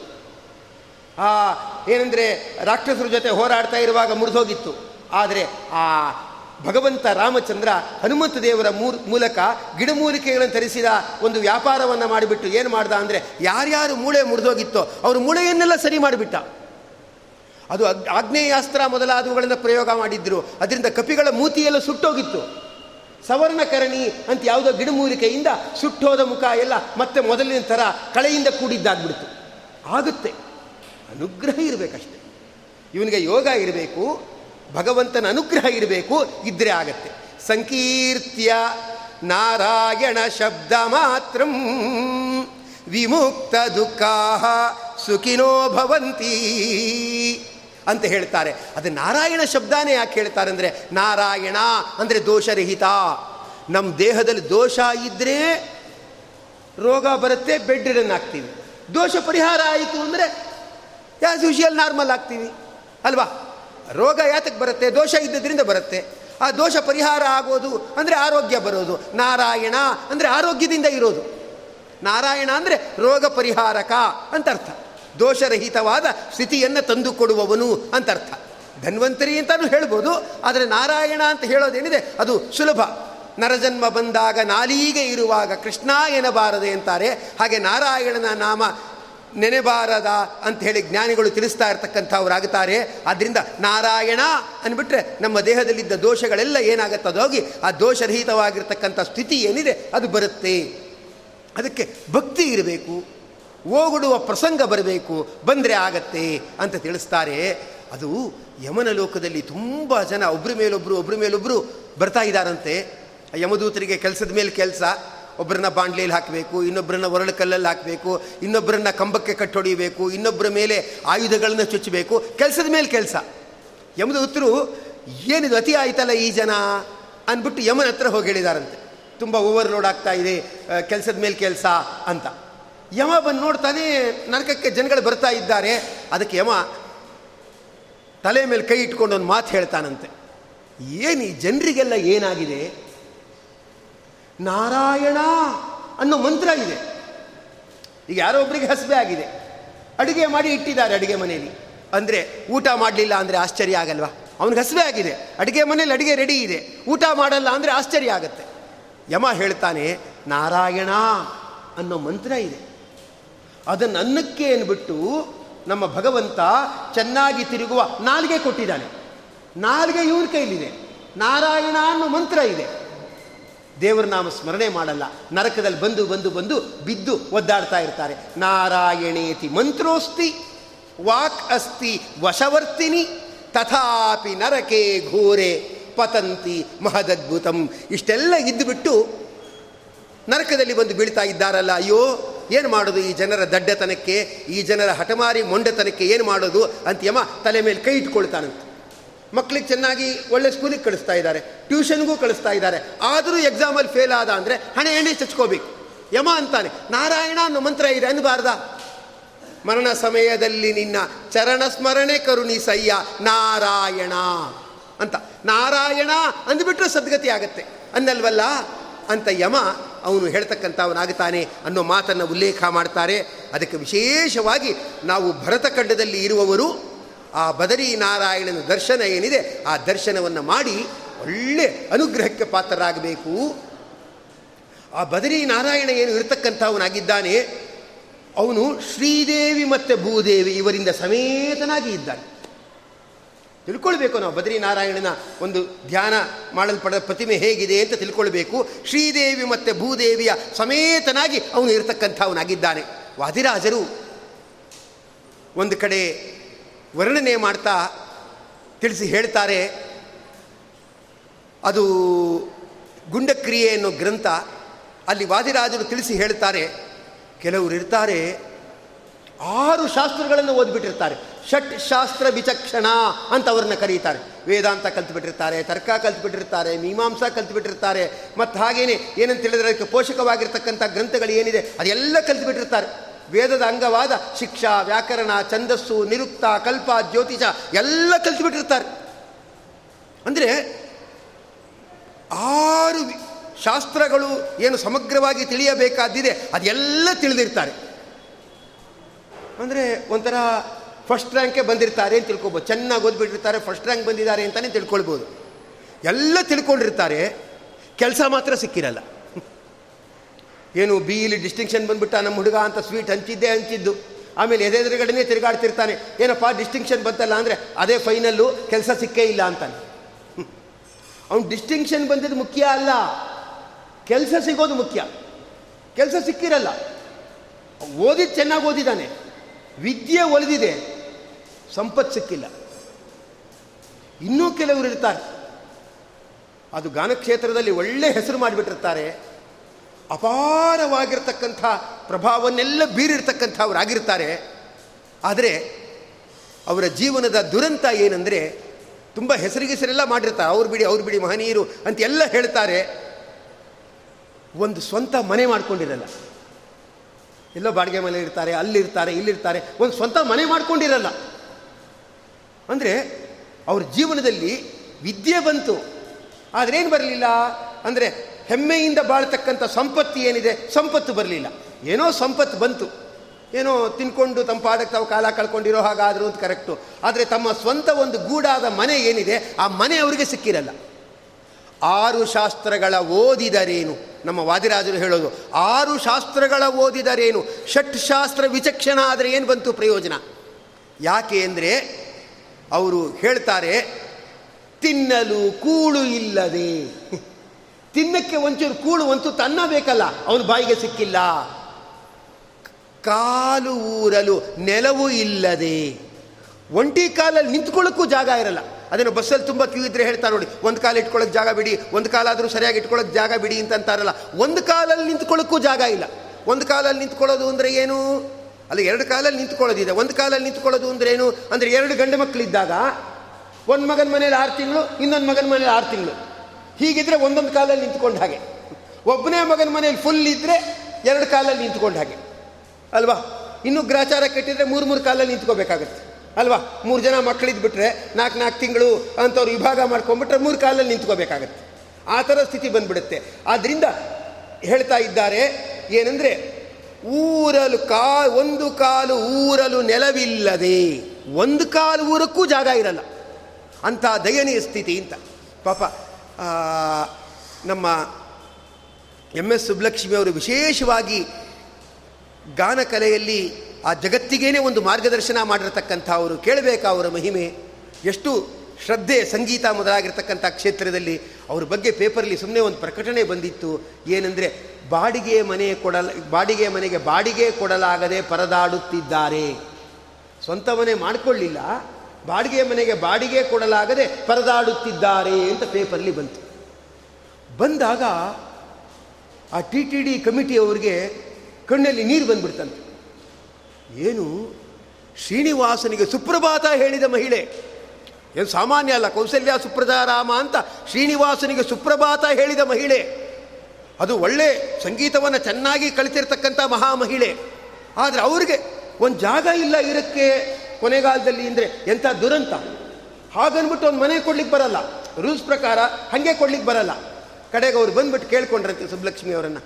ಇಲ್ಲ ನೀವು ಕೆಲವು ಸಂಗೀತಗಳನ್ನು ಹೇಳಿ, ಅದರ ಕ್ಯಾಸೆಟ್ಟನ್ನು ನಾವು ಮಾರ್ತೇವೆ, ಆ ರಾಯಲ್ಟಿ ಅಂತ ಏನು ಬರುತ್ತೆ, ಆ ಹಣವನ್ನು ನಿಮಗೆ ಕೊಡ್ತೇವೆ, ಅದರಲ್ಲಿ ನೀವು ಒಂದು ಮನೇನ ಲೀಸ್ಗೋ ಏನೋ ಹಾಕಿಸ್ಕೊಂಡು ಹಾಯಾಗಿ ಇರ್ಬೋದು ಅಂತ. ಅದೇನೋ ಆಯಿತು, ಆಮೇಲೆ ಕಡೆಗೆ ಅದು ಬೇಗ ಆಗಿಬಿಟ್ಟು ಒಳ್ಳೆಯ ಹಣ ಬಂದು ಸದ್ಯ ಲೀಸ್ಗೆ ಒಂದು ಮನೇನ ಹಾಕಿಸ್ಕೊಂಡಿರುವ ಒಂದು ಸ್ಥಿತಿಗೆ ಅವರು ಬಂದ್ರಂತೆ. ಅಂದರೆ ವಿದ್ಯೆ ಇರೋದು ದೊಡ್ಡದಲ್ಲ, ಲಕ್ಷ್ಮೀದೇವಿಯ ಅನುಗ್ರಹ ಇರಬೇಕು, ಭೂದೇವಿಯ ಅನುಗ್ರಹ ಇರಬೇಕು. ಅಲ್ವಾ? ಬರೀ ವಿದ್ಯೆ ಇದ್ದುಬಿಟ್ರೆ ಅವನು ಒಳ್ಳೆ ಪ್ರವಚನ ಕೇಸರಿ ಅಂತ ಅಂದ್ಕೊಂಡಿರ್ತಾರೆ ಅವ್ರ ಹೆಸರು ಹಾಕ್ಕೊಂಡ್ಬಿಟ್ಟಿರ್ತಾರೆ ಪ್ರವಚನ ಕೇಸರಿ ಅಂತ. ಪಕ್ಕದಲ್ಲಿ ಇದ್ದವರಂತಾರೆ ಬರೀ ಕೇಸರಿ ಆದರೆ ಏನು ಬಂತು ಪ್ರಯೋಜನ? ದ್ರಾಕ್ಷಿ ಗೋಡಂಬಿ ಆದರೆ ತಿನ್ನಕ್ಕಾದರೂ ಉಪಯೋಗಕ್ಕೆ ಬರುತ್ತೆ. ಬರೀ ಕೇಸರಿ ಆದರೆ ಏನು ಬಂತು ಪ್ರಯೋಜನ ಅಂತ. ಇನ್ನು ಕೆಲವರಂತೂ ಪ್ರವಚನ ಕೇಸರಿ ಅಂತಿದ್ರೆ ಪ್ರವಚನಕ್ಕೇ ಸರಿ ಅಂತ ಅರ್ಥ ಮಾಡಿಬಿಡ್ತಾರೆ. ಬರೀ ಪ್ರವಚನಕ್ಕೆ ಉಪಯೋಗ, ಇನ್ಯಾತಕ್ಕೂ ಉಪಯೋಗ ಇಲ್ಲ ಅವನು, ಇಹಲೋಕಾನೂ ಇಲ್ಲ, ಪರಲೋಕಾನೂ ಇಲ್ಲ ಅಂದ್ಬಿಡ್ತಾರೆ. ಹಾಗಾಗದೆ ವಿದ್ಯೆ ಕಲಿತು ಏನಾಗಬೇಕು? ಅವನೂ ಸ್ವಂತ ಕಾಲ ಮೇಲೆ ನಿಲ್ಲಬೇಕು ಬದುಕಿರುವಾಗಲೂ ಸ್ವಂತ ಗೂಡಿನಲ್ಲಿ ನಿಲ್ಲಬೇಕು ನಾರಾಯಣ, ಬದರಿ ನಾರಾಯಣ ನಾರಾಯಣ ರೂಪಿ ಭಗವಂತ ಅವನು ಹೇಗಿದ್ದಾನೆ ಅಂತ ಯೋಚನೆ ಮಾಡಬೇಕು ಗೊತ್ತಾ? ಶ್ರೀದೇವಿ ಭೂದೇವಿಯರ ಸಮೇತ ಇದ್ದಾನೆ ಅಂತ ಯೋಚನೆ ಮಾಡಬೇಕು. ಶ್ರೀದೇವಿ ಸಮೇತ ಇದ್ದಾನೆ ಅಂತ ಅಂದ್ಬಿಟ್ರೆ ಅವನಿಗೆ ಅನ್ನ ಸಿಗತ್ತೆ, ಸಂಪತ್ತು ಸಿಗತ್ತೆ. ಭೂದೇವಿ ಸಮೇತ ಇದ್ದಾನೆ ಅಂತ ಹೇಳಿಬಿಟ್ರೆ ಇರ್ಲಿಕ್ಕೊಂದು ಮನೆ ಸಿಗತ್ತೆ. ಯಾರೋ ಒಬ್ಬರು ಪುರೋಹಿತರನ್ನು ಬೈತಾ ಇದ್ದರು ಯಾವುದೋ ಮನೆ ಗೃಹ ಪ್ರವೇಶ. ಮನೆ ಗೃಹ ಪ್ರವೇಶ ಆಗುವಾಗ ಪುರೋಹಿತರು ಒಂಥರ ಮುಖ ಮಂಕ್ ಮಾಡಿಕೊಂಡಿದ್ರು. ಏನು ಏನು ಏನು ಏನು ಪುರೋಹಿತರು, ಏನು ಸಮಾಚಾರ? ಅಂದರೆ ಅವ್ರು ಹೇಳ್ತಿದ್ರು. ಏನಂದರೆ, ನಾನೇ ಸಾಮಾನ್ಯ ಅಂತ ತಿಳ್ಕೊಬೇಡಿ ನಂದು. ನಾನು ದೊಡ್ಡ ಪುರೋಹಿತ. ಇದು ನನ್ನ ಎಷ್ಟನೇ ಗೃಹ ಪ್ರವೇಶ ಗೊತ್ತಾ? ಇದು ನೂರನೇ ಗೃಹ ಪ್ರವೇಶ. ಒಳ್ಳೆ ಒಳ್ಳೆ ಸ್ವಾಮಿ ಒಳ್ಳೆ ಸ್ವಾಮಿ, ನೀವು ಬಂದಿದ್ದು ಒಳ್ಳೆ ಆಯಿತು, ಹಾಗೆ, ಹೀಗೆ ಅಂದರು. ಆಮೇಲೆ ಮುಖ ಒಂಥರ ಮಾಡ್ಕೊಂಡಿದ್ರು. ಯಾಕೆ ಅಂತ ಕೇಳಿದಕ್ಕೆ ಅವ್ರು ಹೇಳಿದ್ರು. ನೂರು ಮನೆ ಗೃಹ ಪ್ರವೇಶ ಮಾಡಿದ್ದೀನಿ. ಇನ್ನೂ ಒಂದು ಸೈಡ್ ತೊಗೊಳಕ್ಕಾಗಿಲ್ಲ ಅಂದರು ನೂರು ಮನೆ ಗೃಹ ಪ್ರವೇಶ ಮಾಡಿದ್ದಾರೆ ಯಾರ್ಯಾರ್ದು ಇವ್ರ ಹತ್ರ ಒಂದು ಸೈಟ್ ಇಲ್ಲ. ಅಲ್ಲ, ಇರಬೇಕು ಅಂತಿಲ್ಲ, ಇಲ್ಲ ಅಂತ ಅವ್ರಿಗೆ ಕೊರಗು. ಅಂದರೆ ವಿದ್ಯೆ ಇದ್ದರೆ ಪ್ರಯೋಜನ ಇಲ್ಲ, ಸಂಪತ್ತು ಇರಬೇಕು, ಮತ್ತು ಇರಲಿಕ್ಕೊಂದು ಮನೆ ಇರಬೇಕು. ಅದಕ್ಕೆ ನಾರಾಯಣನನ್ನು ಹೇಗೆ ಚಿಂತನೆ ಮಾಡಬೇಕು ನೀವು? ಶ್ರೀದೇವಿ ಭೂದೇವಿಯರಿಂದ ಒಡಗೂಡಿದವನು ಅಂತ ಚಿಂತನೆ ಮಾಡಬೇಕು. ಬದರಿಯಲ್ಲಿ ಹಾಗೆ ಇದೆ. ಶ್ರೀದೇವಿ ಮತ್ತು ಭೂದೇವಿ ಅವರಿಂದ ಅವನು ಕೂಡಿರತಕ್ಕಂಥವನಾಗಿದ್ದಾನೆ ಅಂದರೆ ಏನಂತ ಅರ್ಥ ಸಂಪತ್ತನ್ನೂ ಕೊಡ್ತಾನೆ. ನಾವು ನೆಮ್ಮದಿಯಿಂದ ಇರಕ್ಕೆ ಏನು? ಅಂದರೆ ಒಂದು ಗೂಡು, ಅಂದರೆ ಒಂದು ಮನೆ, ಒಂದು ಜಾಗ ಅದನ್ನೂ ಕೊಡ್ತಾನೆ. ಅಲ್ಲ, ಯಾಕೆ ಮನೆ ಮನೆ ಅಂತ ವ್ಯಾಮೋಹ ಪಡಬೇಕು? ಎಲ್ಲೋ ಒಂದು ಕಡೆ ಇದ್ದ ಕಾಲ ಕಳೆದ್ರಾಯಿತು. ಈ ಶರೀರನೇ ಬಿದ್ದೋಗತ್ತಂತೆ. ಇನ್ನು ಸ್ವಂತ ಮನೆ ಯಾಕೆ? ಶಾಸ್ತ್ರಕಾರರ ಉದ್ದೇಶ ಸ್ವಂತ ಮನೆ ಹಾಗಿರಬೇಕು ಅಂತಲ್ಲ. ಅವ್ರ ಉದ್ದೇಶ ಏನೆಂದರೆ ನಾವೇನಾದರೂ ಸತ್ಕರ್ಮಗಳನ್ನು ಮಾಡಿಬಿಟ್ರೆ ಅದರ ಆರನೇ ಒಂದು ಭಾಗದಷ್ಟು ಪುಣ್ಯ ಯಾವೊಂದು ನಮಗೆ ಮನೆ ಕೊಟ್ಟಿದ್ದಾನೋ ಅವನ ಅಕೌಂಟ್ಗೆ ಹೋಗುತ್ತೆ. ಈಗ ನಮ್ಮ ಮಕ್ಕಳು ಚೆನ್ನಾಗಿ ಓದಿದ್ರೆ ಯಾವುದೋ ಸ್ಕೂಲ್ಗೆ ಕ್ರೆಡಿಟ್ ಬರುತ್ತಲ್ವಾ? ಇವರೇನೋ ಅಕೌಂಟೆನ್ಸಿಲಿ ಹಂಡ್ರೆಡ್ ಔಟ್ ಆಫ್ ಹಂಡ್ರೆಡ್ ತೆಗೆದಿದ್ದಾರೆ ಅಂದರೆ ಸ್ಕೂಲ್ಗೆ ಕ್ರೆಡಿಟ್ ಬರುತ್ತಲ್ವಾ? ಹಾಗೆ ನಾವು ಯಾರ ಮನೆಯಲ್ಲಾದರೂ ಇದ್ದು ಸತ್ಕರ್ಮ ಮಾಡಿದ್ರೆ ಆ ಓನರ್ಗೆ ಆರನೇ ಒಂದು ಭಾಗದಷ್ಟು ಪುಣ್ಯ ಹೋಗುತ್ತೆ. ಅದು ನಮಗೆ ಉಳ್ಕೊಂಡ್ರೆ ಎಷ್ಟು ಒಳ್ಳೆಯದು? ಅಲ್ವಾ? ಅದು ನಮಗೆ ಉಳ್ಕೊಂಡ್ರೆ ಮುಂದಿನ ಜನ್ಮದಲ್ಲಿ ಅದು ಎಫ್ ಡಿ ಮಾಡ್ಕೋಬೋದು. ಅಂದರೆ ಅದು ಅದರ ಒಳ್ಳೆ ಮತ್ತೆ ಮತ್ತೆ ತಿರುಗಿ ತಿರುಗಿ ಆದಾಯ ಬಂದಾಗುತ್ತೆ ಅದಕ್ಕೆ ಶಾಸ್ತ್ರಕಾರರು ಹೇಳ್ತಾರೆ, ಆ ಸ್ವಂತ ಮನೆ ಇದ್ದರೆ ಒಳ್ಳೆಯದು ಅನ್ನುವುದೇ ಅವರ ಪರಿಕಲ್ಪನೆ ಇರತಕ್ಕಂಥದ್ದಾಗಿದೆ. ಆದ್ದರಿಂದ ಏನಂತ ಆಯ್ತಂದರೆ ಯಾರು ನಾರಾಯಣನನ್ನು ಉಪಾಸನೆ ಮಾಡ್ತಾರೋ ಅವ್ರಿಗೆ ಕೈ ತುಂಬ ಹಣ. ಮತ್ತೆ ಏನಾಗುತ್ತೆ? ಅಂದರೆ ಇರಲಿಕ್ಕೆ ಒಳ್ಳೆ ಮನೆ. ಇದು ಕೂಡ ಸಿಗತ್ತೆ ಅಂತ ಹೇಳಿ ಅದನ್ನು ಅಲ್ಲಿ ತಿಳಿಸಿ ಹೇಳ್ತಕ್ಕಂಥವರಾಗಿದ್ದಾರೆ. ಮತ್ತೆ ಆ ನಾರಾಯಣ ಅದನ್ನು ಹೇಳಿ ತಿಳಿಸ್ತಾ ಇರ್ತಕ್ಕಂಥವರಾಗಿದ್ದಾರೆ. ಲಕ್ಷ್ಮೀಧರಾಭ್ಯಾಂ ಆಶ್ಲಿಷ್ಟ ಸ್ವಮೂರ್ತಿಗಣ ಮಧ್ಯಗ. ಲಕ್ಷ್ಮಿ ಮತ್ತೆ ಧರ, ಅಂದರೆ ಭೂದೇವಿ, ಅವರಿಂದ ಆಶ್ಲಿಷ್ಟ, ಅವರಿಂದ ಒಡಗೂಡಿ ನಗತಾ ನಗತಾ ಇರತಕ್ಕಂಥವನಾಗಿದ್ದಾನೆ, ಆ ನಾರಾಯಣ ರೂಪಿ ಆಗಿರ್ತಕ್ಕಂಥ ಭಗವಂತ. ಅದರಿಂದ ಬದರಿ ಯಾತ್ರೆ ಮಾಡಿದವರಿಗೆ ಒಂದು ಗೃಹಕ್ಕೆ ಜಾಗ, ಒಂದು ಮನೆ ಮತ್ತು ಜೀವನಕ್ಕೆ ಬೇಕಾದ ವಿದ್ಯೆ, ವಿವೇಕ, ಇದು ಸಿಗುತ್ತೆ. ಮತ್ತೆ ನಾರಾಯಣ. ಬರೀ ಲಕ್ಷ್ಮೀನ ಧ್ಯಾನ ಮಾಡಬಾರ್ದು. ಬರೀ ನಾರಾಯಣನೂ ಧ್ಯಾನ ಮಾಡಬಾರ್ದು. ಬರೀ ಲಕ್ಷ್ಮಿ ಅಂದರೆ ಸಂಪತ್ತು, ಅಂದರೆ ಬರೀ ಸಂಪತ್ತು ಇದ್ಬಿಟ್ರೆ ನೆಮ್ಮದಿ ಇರಲ್ಲ. ಎಲ್ಲಿ ರುಪೀಸ್ ಇರುತ್ತೋ ಅಲ್ಲಿ ಪೀಸ್ ಇರಲ್ಲ. ತುಂಬ ದುಡ್ಡು ಇಟ್ಕೊಂಡಿರ್ತಾರೆ. ಇನ್ಕಮ್ ಟ್ಯಾಕ್ಸ್ ಅಂತಾರೆ, ಮಣ್ಣು ಮಸಿ ಅಂತಾರೆ, ಅವ್ರಿಗಿದ್ರ ಮೇಲೆ ಕಣ್ಣು ಅಂತಾರೆ, ಇವ್ರಿಗಿದ್ರ ಮೇಲೆ ಸ್ಪರ್ಧೆ ಅಂತಾರೆ ಕಾಂಪಿಟೇಷನ್ ಅಂತಾರೆ, ಬರೀ ಸಂಪತ್ತಿದ್ರೆ ತಲೆನೋವು. ಅದಕ್ಕೆ ಬರೀ ಸಂಪತ್ತಿರಬಾರ್ದು. ಸಂಪತ್ತಿನ ಜೊತೆ ಏನಿರಬೇಕು? ನಾರಾಯಣ ಇರಬೇಕು. ಅದಕ್ಕೆ ನೋಡಿ, ನಾರಾಯಣ. ಆ ನಾರಾಯಣ ಹೇಗಿದ್ದಾನೆ? ಅವನು ಮಲಗಿದ್ದಾನೆ. ಮಲಗಿರೋದು ಅಂದರೆ ಯಾತ್ರ ಸಂಕೇತ, ಮಲಗಿರೋದು ಅಥವಾ ಕೂತಿರೋದು ಅಂದರೆ ಯಾತ್ರ ಸಂಕೇತ? ನೆಮ್ಮದಿಯ ಸಂಕೇತ. ನಾರಾಯಣ ನೆಮ್ಮದಿಯ ಸಂಕೇತ. ಲಕ್ಷ್ಮಿ ಸಂಪತ್ತಿನ ಸಂಕೇತ. ನಿನಗೆ ಸಂಪತ್ತು ಬರಲಿ, ನೆಮ್ಮದಿ ಇರಲಿ ಜೀವನದಲ್ಲಿ. ಅಲ್ವಾ? ಏನೋ ಸಂಪತ್ತು ಬಂದ್ಬಿಟ್ಟು ಆಪತ್ತು ಬಂದ್ಬಿಟ್ರೆ. ಅಲ್ವಾ? ಅದಕ್ಕೆ ಬೇಡ. ಸಂಪತ್ತು. ಸಂಪತ್ತಿನ ಜೊತೆ ಏನು ಬೇಕು? ನೆಮ್ಮದಿ ಬೇಕು. ಅಂದರೆ ಲಕ್ಷ್ಮೀ ನಾರಾಯಣರನ್ನು ಧ್ಯಾನ ಮಾಡು. ಮತ್ತು ನಾರಾಯಣನ ಪಕ್ಕದಲ್ಲಿ ಭೂದೇವಿಯೂ ಕೂಡ ಇರತಕ್ಕಂಥವಳಾಗಿದ್ದಾಳೆ ಅಂತ ಧ್ಯಾನ ಮಾಡು. ನಿನಗೆ ಇರಲಿಕ್ಕೆ ಒಂದು ಗೂಡು ಸಿಗತ್ತೆ ಅಂತ ಹೇಳಿ ಅದನ್ನು ಹೇಳ್ತಕ್ಕಂಥವರಾಗಿದ್ದಾರೆ. ಮತ್ತೆ ಆ ಬದರಿ ನಾರಾಯಣ ಏನು ಇರತಕ್ಕಂಥವನಾಗಿದ್ದಾನೆ, ಅವನನ್ನು ಅವನ ಬಗ್ಗೆ ತಿಳಿಸಿ ಹೇಳ್ತಕ್ಕಂಥವರಾಗುತ್ತಾರೆ. ಅವನ ಮಹಿಮೆಯನ್ನು ಹೇಳಿ ತಿಳಿ, ತಿಳಿಸ್ತಾ ಇರ್ತಕ್ಕಂಥವರಾಗಿದ್ದಾರೆ. ಮತ್ತು ಅವನ ಭಗವಂತನ ಬಲಭಾಗಕ್ಕೆ ಎಡಭಾಗಕ್ಕೆ ಶ್ರೀದೇವಿ, ಭೂದೇವಿ ಇರ್ತಕ್ಕಂಥವರಾಗಿದ್ದಾರೆ. ಮತ್ತೆ ನರ, ಮತ್ತು ನಾರಾಯಣ. ಅಂದರೆ ತಪಸ್ಸು ಮಾಡ್ತಾ ಇರತಕ್ಕಂಥ ರೂಪ, ಅದರಲ್ಲಿ ಇರತಕ್ಕಂಥವರಾಗಿದ್ದಾರೆ. ಯಾಕಂದರೆ ಈ ಜಗತ್ತಲ್ಲಿ ಎಲ್ಲ ಪಾಪಗಳನ್ನು ಕಳೆದುಕೊಳ್ಳಬೇಕಾದರೆ ಇರುವ ಮಾರ್ಗ ತಪಸ್ಸು. ತಪಸ್ಸು ಅಂದರೆ ಮೆಡಿಟೇಷನ್, ಧ್ಯಾನ. ಆ ಧ್ಯಾನ ಮಾಡ್ತಾ ಇರತಕ್ಕಂಥವರಾಗು. ನೀನು ನಿನ್ನ ಮನಸ್ಸನ್ನು ಹಿಡಿದಲ್ಲಿ ಇಟ್ಕೊಂಡಿದ್ದರೆ ನಿನಗೆ ಯಾವ ರೋಗ ರುಜಿನಗಳು ಬರಲ್ಲ. ಮನಸ್ಸನ್ನು ಬೇಕಾ ಬಿಟ್ಟು ಹರಿಯ ಬಿಟ್ಟುಬಿಟ್ರೆ ಮನಸ್ಸಿನಿಂದ ಹಿಡಿದು ಭೌತಿಕವಾದ ಎಲ್ಲ ರೋಗಗಳು ಬರುತ್ತೆ. ಅದಕ್ಕೇನು ಮಾಡಬೇಕು? ಯೋಗ, ತಪಸ್ಸನ್ನು ಚೆನ್ನಾಗಿಟ್ಕೋ ಅಂತ ಹೇಳಿದೆ ತಪಸ್ಸು ಅಂದರೆ ಮೂಗಿಟ್ಕೊಂಡು ತಪಸ್ಸು ಮಾಡೋದು ಅಂತಲ್ಲ, ಪರೋಪಕಾರ ಮಾಡೋದು, ಭಗವಂತನ ಧ್ಯಾನ ಮಾಡೋದು, ಸಚ್ಚಿಂತನೆಗಳನ್ನು ಮಾಡೋದು, ಇದನ್ನೂ ಕೂಡ ಆ ಬದರಿ ನಾರಾಯಣ ಯೋಗ ಮಾರ್ಗವನ್ನು ಹಿಡಿದು ಜಗತ್ತಿಗೆ ತೋರಿಸ್ತಾ ಇರ್ತಕ್ಕಂಥವನಾಗಿದ್ದಾನೆ. ಮತ್ತು ಅವನ ಬಲಭಾಗಕ್ಕೆ ಬದರಿ ನಾರಾಯಣನ ಎಡಭಾಗದಲ್ಲಿ ಶ್ರೀದೇವಿ, ಭೂದೇವಿ, ನರ, ನಾರಾಯಣ. ಎಡಭಾಗದಲ್ಲಿ. ಬಲಭಾಗದಲ್ಲಿ. ನಿನಗೆ ಸಂಪತ್ತು ಎಷ್ಟೇ ಬರಲಿ, ಸಂಪತ್ತು ಬಂದುಬಿಟ್ರೆ ಎಲ್ಲ ದುಶ್ಚಟಗಳು ಬರುತ್ತೆ. ದುರಂತಗಳು ಬರುತ್ತೆ. ಸಂಪತ್ತು ಬಂದುಬಿಟ್ರೆ ತುಂಬ ಅಂತಾರೆ. ದುಡ್ಡೊಂದಿಲ್ಲ ರೀ, ದುಡ್ಡೊಂದು ಬಂದುಬಿಟ್ರೆ ಜೀವನ ಎಲ್ಲ ಚೆನ್ನಾಗಾಗತ್ತೆ ಅಂತಾರೆ. ಯಾರೊಬ್ಬರು ತುಂಬ ಹೇಳ್ತಾ ಇದ್ರು. ಏನಂದರೆ, ನಾನು ಅಂದ್ಕೊಂಡಿರಲಿಲ್ಲ ನನಗೆ ಅನಾಯಾಸವಾಗಿ ದುಡ್ಡು ಬಂತು. ಇದ್ದಕ್ಕಿದ್ದಾಗೆ ಲಾಟ್ರಿ ಹೊಡೀತು, ಒಂದು ಐವತ್ತು ಸಾವಿರ ರೂಪಾಯಿ ಬಂದಿದೆ, ಒಂದು ಗ್ರ್ಯಾಂಡಾಗಿ ಸತ್ಯನಾರಾಯಣ ಪೂಜೆ ಇಟ್ಕೋತೀನಿ ಅಂತ ಹೇಳ್ತಾ ಇದ್ರು. ಅದು ಎರಡು ಸಂಡೆ ಆಯಿತು, ಮೂರು ಸಂಡೆ ಆಯಿತು, ಸತ್ಯನಾರಾಯಣ ಪೂಜೆ ಇಟ್ಕೊಳ್ಳಿಲ್ಲ, ಏನೂ ಮಾಡಲಿಲ್ಲ. ಆಮೇಲೆ ಯಾವಾಗಲೂ ಸಿಕ್ಕದಾಗ ಕೇಳಿದೆ, ಏನು ಸತ್ಯನಾರಾಯಣ ಪೂಜೆ ಅಂತ ಹೇಳ್ತಿದ್ರಲ್ಲ ಅಂದೆ, ಹೌದು, ಸತ್ಯನಾರಾಯಣ ಪೂಜೆ ಇಟ್ಕೋಬೇಕಂತಿದ್ದೆ, ಯಾವುದೋ ಸ್ಕೂಟ್ರಲ್ಲಿ ಹೋಗ್ತಾ ಇರುವಾಗ ಬಿದ್ದುಬಿಟ್ಟೆ ಮೂಳೆ ಮುರಿದೋಯ್ತು, ಫ್ರ್ಯಾಕ್ಚರ್ ಆಯಿತು, ಅರವತ್ತು ಸಾವಿರ ರೂಪಾಯಿ ನರ್ಸಿಂಗ್ ಹೋಮ್ ಬಿಲ್ ಬಂತು, ಅದಕ್ಕೆ ಸತ್ಯನಾರಾಯಣ ಪೂಜೆ ಕ್ಯಾನ್ಸಲ್ ಆಯಿತು ಅಂದರು. ಐವತ್ತು ಸಾವಿರ ರೂಪಾಯಿ ಲಾಟ್ರಿ ಬರೋದು ಬೇಡ, ಅರವತ್ತು ಸಾವಿರ ರೂಪಾಯಿ ನರ್ಸಿಂಗ್ ಹೋಮ್ ಬಿಲ್ ಬರೋದು ಬೇಡ, ಅಲ್ವಾ?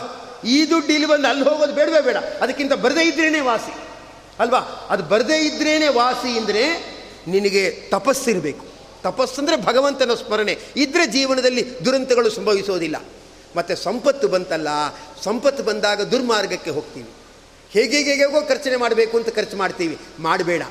ನಿನಗೆ ಸಂಪತ್ತಿದ್ದರೆ ಅಕೌಂಟಬಿಲಿಟಿ ಇರಬೇಕು. ಸರಿಯಾಗಿ ಅಕೌಂಟ್ಸ್ ಇಟ್ಟಿರಬೇಕು. ಯಾರೋ ಇನ್ಫೋಸಿಸ್ ನಾರಾಯಣ ಮೂರ್ತಿ ಅವ್ರು ಹೇಳ್ತಾ ಇದ್ದರು ಏನಂದರೆ transparency is a better pillow to sleep ಅಂತ. ಮಲ್ಕೊಳ್ಬೇಕಾದ್ರೆ ದಿಂಬಿರಬೇಕು ದಿಂಬಿದ್ರೆ ಸ್ವಲ್ಪ ಚೆನ್ನಾಗಿ ತಲೆ ಕೊಟ್ಟು ಮಲ್ಕೊಳ್ಬೋದು. ಹಾಗೆ ನಮ್ಮ ವ್ಯವಹಾರಗಳಲ್ಲಿ ಟ್ರಾನ್ಸ್ಪರೆನ್ಸಿ ಇದ್ದರೆ ಕ್ಲೀನಾಗಿ ನಿದ್ದೆ ಬರುತ್ತೆ ಅಂತವರು ಎಲ್ಲ ಒಂದು ಕಡೆ ಹೇಳ್ತಾ ಇದ್ದರು ಬದ್ರಿನಾರಾಯಣ ಹೇಳ್ತಾನೆ, ನಿನ್ನ ಹತ್ರ ಸಂಪತ್ತಿರಲಿ, ಲೆಕ್ಕ ಕರೆಕ್ಟಾಗಿಟ್ಟಿರು. ಅಂದರೆ ಖರ್ಚು ಮಾಡೋಕ್ಕೊಂದು ಲೆಕ್ಕ.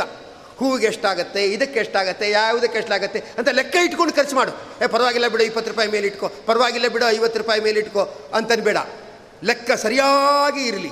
ಯಾರ ಜೀವನದಲ್ಲಿ ಲೆಕ್ಕ, ಹಣವನ್ನು ಲೆಕ್ಕಕ್ಕೆ ಇಟ್ಟಿರ್ತಾರೋ ಲಕ್ಷ್ಮೀ ದೇವಿಯವರನ್ನ ಲೆಕ್ಕಕ್ಕೆ ಇಟ್ಕೋತಾಳೆ. ಯಾರು? ಅಯ್ಯೋ, ಅದೆಲ್ಲ ಏನಂತೆ ನಾನು ಲೆಕ್ಕಪಕ್ಕ ಏನು ಇಡಲ್ಲ ನಾನು. ಅದು ಹೀಗೆ ಬರುತ್ತೆ ಹಾಗೋಗುತ್ತೆ ಅದು ಲಕ್ಷ್ಮೀ ದೇವಿನ ಹೀಗೆ ಬರ್ತಾಳೆ, ಹಾಗೆ ಹೊಟ್ಟೋಗ್ತಾಳೆ. ಮತ್ತೆಂದೂ ಅವನಿಗೆ ಮುಖ ತೋರಿಸಲ್ಲ. ನಿಮಗೆ ಸಂಪತ್ತಿದೆಯಾ? ಲೆಕ್ಕ ಕರೆಕ್ಟಾಗಿ ಇಟ್ಕೊಳ್ಳಿ. ಅದು ಹತ್ತೇ ರೂಪಾಯಿ ಆಗಲಿ, ಹತ್ತು ಲಕ್ಷ ರೂಪಾಯಿ ಆಗಲಿ, ಲೆಕ್ಕ ಕರೆಕ್ಟಾಗಿರಬೇಕು. ಏನಾಯಿತು ಅಂದರೆ, ಶ್ರೀನಿವಾಸ ದೇವರು ಸುಮ್ಮನೆ ಕೇಳ್ತಾರೆ ಕುಬೇರನನ್ನು, ನನ್ನ ಕಲ್ಯಾಣ ಆಗಬೇಕು, ಸ್ವಲ್ಪ ದುಡ್ಡು ಬೇಕಾಗಿತ್ತು ಅಂತ ಕೇಳ್ತಾರೆ. ಅದಕ್ಕೆ ನಕ್ಕಿಬಿಟ್ಟು ಕುಬೇರ ಹೇಳ್ತಾನೆ, ಸ್ವಾಮಿ, ಅದೆಷ್ಟು ಬೇಕೋ ಅಷ್ಟು ತೊಗೊಂಡು ಹೋಗಿ ಅಂತಂತಾನೆ. ಭಗವಂತ ಅಂದ ಹಾಗೆ ಕೊಡೋದಾದರೆ ಆ ದುಡ್ಡು ನನಗೆ ಬೇಡ. ಲೆಕ್ಕ ಇಟ್ಬಿಟ್ಟು ಕೊಡು. ಸಾಲದ ಪತ್ರ ತಗೊಂಡು ಕೊಡು. ಹಾಗೆ ಕೊಡೋದಾದರೆ ಕೊಡು. ಇದ್ದೇ ಇದ್ರೆ ಬೇಡ ಅಂತ ಹೇಳ್ತಾನೆ. ಅದಕ್ಕೆ ಕುಬೇರ ನಕ್ಬಿಟ್ಟು ಹೇಳ್ತಾನೆ, ಹಾಗಾದರೆ ನೀವು ಲೆಕ್ಕದ ಪ್ರಕಾರ ಕೊಡಬೇಕು ಅನ್ನೋದಾದರೆ ವಿಟ್ನೆಸ್ ಎಲ್ಲ ಬೇಕಾಗತ್ತೆ. ಅದಕ್ಕೆಲ್ಲ ಪೇಪರ್ ರೆಡಿ ಮಾಡಬೇಕಾಗತ್ತೆ ಅಂತ ಹೇಳ್ತಾನೆ. ಭಗವಂತ ಆಯಿತು ನಾವು ವಿಟ್ನೆಸ್ ಕರ್ಕೊಂಬರ್ತೀನಿ ಅಂತ ಹೇಳಿಬಿಟ್ಟು ಚತುರ್ಮುಖ ಬ್ರಹ್ಮದೇವರನ್ನ ವಿಟ್ನೆಸ್ ಅಂತ ಸೈನ್ ಹಾಕಿಸ್ತಾನೆ. ತನ್ನ ಮದುವೆಗೆ ತನ್ನ ದುಡ್ಡನ್ನು ತಗೊಳ್ಬೇಕಾದ್ರೇ ಕುಬೇರನ ಹತ್ರ ಲೆಕ್ಕಪತ್ರ ಮಾಡಿಸ್ಬಿಟ್ಟು ಅಲ್ಲಿ ವಿಟ್ನೆಸ್ ಅಂತ ಚತುರ್ಮುಖ ಬ್ರಹ್ಮದೇವ್ರ ಕೈಲಿ ಸೈನ್ ಹಾಕಿಸ್ತಾನೆ. ನಿನ್ನ ದುಡ್ಡನ್ನೇ ನೀನು ಖರ್ಚು ಮಾಡಬೇಕಾದ್ರೆ ಲೆಕ್ಕ ಇಟ್ಕೋ. ಹಿಂದಿನವ್ರ ಪಾಪ ಕಮ್ಮಿ ಸಂಬಳ ಮೊದಲಾದವುಗಳು ಬರ್ತಾ ಇತ್ತು. ಪ್ರತಿಯೊಂದನ್ನು ಸಣ್ಣ ಡೈರಿಲಿ ಬರೆದಿಡ್ತಿದ್ರು. ಇದಕ್ಕೆ ಈ ಖರ್ಚು, ಬಟ್ಟೆ ಹೊಲಿಯಲಿಕ್ಕೆ ಈ ಖರ್ಚು, ಅಲ್ಲಿಂದ ತರಲಿಕ್ಕೆ ಇಷ್ಟು ಖರ್ಚು ಅಂತೆಲ್ಲ ಬರೀತಾ ಇದ್ದಾರೆ. ಬರೆದಿಡಬೇಕು ಅಂತಲ್ಲ. ನೀನು ನೀನು ಖರ್ಚು ಮಾಡುವಾಗ ನಿನಗೆ ಗೊತ್ತಾಗ್ತಾ ಇರಲಿ, ಯಾವ ಥರ ಖರ್ಚಾಗ್ತಾ ಇದೆ ಅಂತ. ಅದಾದ ಮೇಲೆ ಕುಬೇರ ಭಗವಂತನಿಗೆ ದುಡ್ಡು ಕೊಡ್ತಾನೆ, ಭಗವಂತ ನಗತ ತೆಗೆದುಕೊಳ್ತಾ ಇರ್ತಕ್ಕಂಥವನಾಗ್ತಾನೆ. ನಿನ್ನ ಸಂಪತ್ತಿಗೆ ಅಕೌಂಟಬಿಲಿಟಿ ಇರಲಿ ಅಂತ. ನಮ್ಮ ನಾರಾಯಣ ದೇವರು ಏನು ಮಾಡಿದ್ದಾರೆ ಗೊತ್ತಾ? ಅವನ ಬಲಭಾಗದಲ್ಲಿ ಕುಬೇರನ ಇಟ್ಕೊಂಡಿದ್ದಾರೆ. ಬದರಿ ನಾರಾಯಣ ತನ್ನ ಬಲಭಾಗದಲ್ಲಿ ಯಾರನ್ನ ಇಟ್ಕೊಂಡಿದ್ದಾನೆ? ಕುಬೇರನನ್ನು ಇಟ್ಕೊಂಡಿದ್ದಾನೆ. ಯಾಕೆ ಕುಬೇರನ ಇಟ್ಕೊಂಡಿದ್ದಾನೆ? ಅಂದರೆ ಸಂಪತ್ತು ನಿನಗೇನು ಬರುತ್ತೆ? ಅದಕ್ಕೊಂದು ಸರಿಯಾದ ಲೆಕ್ಕಾಚಾರ ಹಾಕಿಟ್ಟಿರು. ಕೆಲವರೆಲ್ಲ ನೋಡಬೇಕು ಹಿಂದಿನವರು. ಮೊದಲ ಮಗಳ ಮದುವೆ ಅನ್ನುವಾಗ ಲೆಕ್ಕದ ಪುಸ್ತಕ ಬರೆದಿಟ್ಟಿರ್ತಾರೆ. ಇದಕ್ಕೆ ಇಷ್ಟು ಖರ್ಚಾಗಿದ್ದು, ಮಂಟಪಕ್ಕೆ ಇಷ್ಟು ಖರ್ಚಾಗಿದ್ದು, ಚಪ್ಪರಕ್ಕೆ ಇಷ್ಟು ಖರ್ಚಾಗಿದ್ದು, ಬ್ರಾಹ್ಮಣರಿಗೆ ದಕ್ಷಿಣೆ ಕೊಡೋಕ್ಕೆ ಇಷ್ಟು ಖರ್ಚಾಗಿದ್ದು ಅಂತ ಬರೆದ್ಬಿಟ್ಟು ಅದನ್ನು ಬರೀತಾರೆ. ಅಡಿಗೆ ಅವರಿಗೆ ಕೊಟ್ಟ ದುಡ್ಡು ತುಂಬ ಜಾಸ್ತಿ ಆಯಿತು, ಇನ್ನೊಮ್ಮೆ ತುಂಬ ಎಚ್ಚರವಾಗಿ ಇರಬೇಕು ಅಂತ ಕೆಳಗಡೆ ರೆಡ್ಡಿಕ್ಕಲ್ಲಿ ಬರೆದಿರ್ತಾರೆ ಪಾಪ. ಅಂದರೆ ದುಡ್ಡನ್ನು ಅನಾವಶ್ಯಕವಾಗಿ ಖರ್ಚು ಮಾಡಬಾರ್ದು. ಎಲ್ಲಿ ಖರ್ಚು ಮಾಡಬೇಕು, ಅಲ್ಲಿ ಖರ್ಚು ಮಾಡಬೇಕು. ಸುವಿನಿಯೋಗ ಸಮೃದ್ಧಿ. ಚೆನ್ನಾಗಿ ನಾಜೂಕಾಗಿ ಖರ್ಚು ಮಾಡು, ಅದರಿಂದ ಸಮೃದ್ಧಿ ಆಗುತ್ತದೆ ಅಂತ. ಅದಕ್ಕೆ ಬದ್ರಿನಾರಾಯಣ ಏನು ಮಾಡಿದ್ದಾನೆ ಅವನ ಬಲಭಾಗದಲ್ಲಿ ಕುಬೇರನ ಇಟ್ಕೊಂಡಿದ್ದಾನೆ. ಇತ್ಲಾ ಕಡೆ ಲಕ್ಷ್ಮೀದೇವಿ ಭೂದೇವಿ. ಮತ್ತು ತಾನು ಸ್ವತಃ ತಪಸ್ಸಲ್ಲಿದ್ದಾನೆ. ಅಂದರೆ ನಾನು ಅವನ ಮನಸ್ಸು ಅವನ ಹಿಡಿತದಲ್ಲಿ ಇರತಕ್ಕಂಥದ್ದಾಗಿದೆ. ನಿನ್ನ ಮನಸ್ಸು ಭಗವಂತನ ಧ್ಯಾನದಿಂದ ಹಿಡಿತದಲ್ಲಿರಲಿ. ಮತ್ತು ನಿನಗೆ ಬರುವ ಸಂಪತ್ತೇನಿದೆ ಅದಕ್ಕೆಲ್ಲ ಒಂದು ಲೆಕ್ಕ ಇರಲಿ. ಅಂತ ತೋರ್ಸೋಕ್ಕೋಸ್ಕರವಾಗಿ ಏನು ಮಾಡಿದ್ದಾನೆ? ಬಲಭಾಗದಲ್ಲಿ ಆ ಕುಬೇರನನ್ನು ಇಟ್ಕೊಳ್ತಾ ಇರ್ತಕ್ಕಂಥವನಾಗಿದ್ದಾನೆ. ಅದು ನಮ್ಮ ದೃಷ್ಟಿಯಿಂದ ನೋಡಕ್ಕೆ ಹೋಗುವಾಗ ಭಾರತ ದೇಶದ ಉತ್ತರ ಭಾಗದಲ್ಲಿ ಬದರಿ ಕ್ಷೇತ್ರ ಇದೆ. ಹೀಗೆ ನಾವು ಹಿಂಗೆ ನೋಡಕ್ಕೆ ಹೋಗುವಾಗ ಭಾರತ ದೇಶದ ನಮಗೆ ಉತ್ತರ, ತಲೆ ಮೇಲೆ ಇರೋದರಿಂದ ಉತ್ತರ ಭಾಗದಲ್ಲಿ ಇರತಕ್ಕಂಥದ್ದು ಅಂದರೆ ಬದರಿ ಕ್ಷೇತ್ರ. ಉತ್ತರ ದಿಕ್ಕಿಗೆ ಒಡೆಯ ಕುಬೇರ.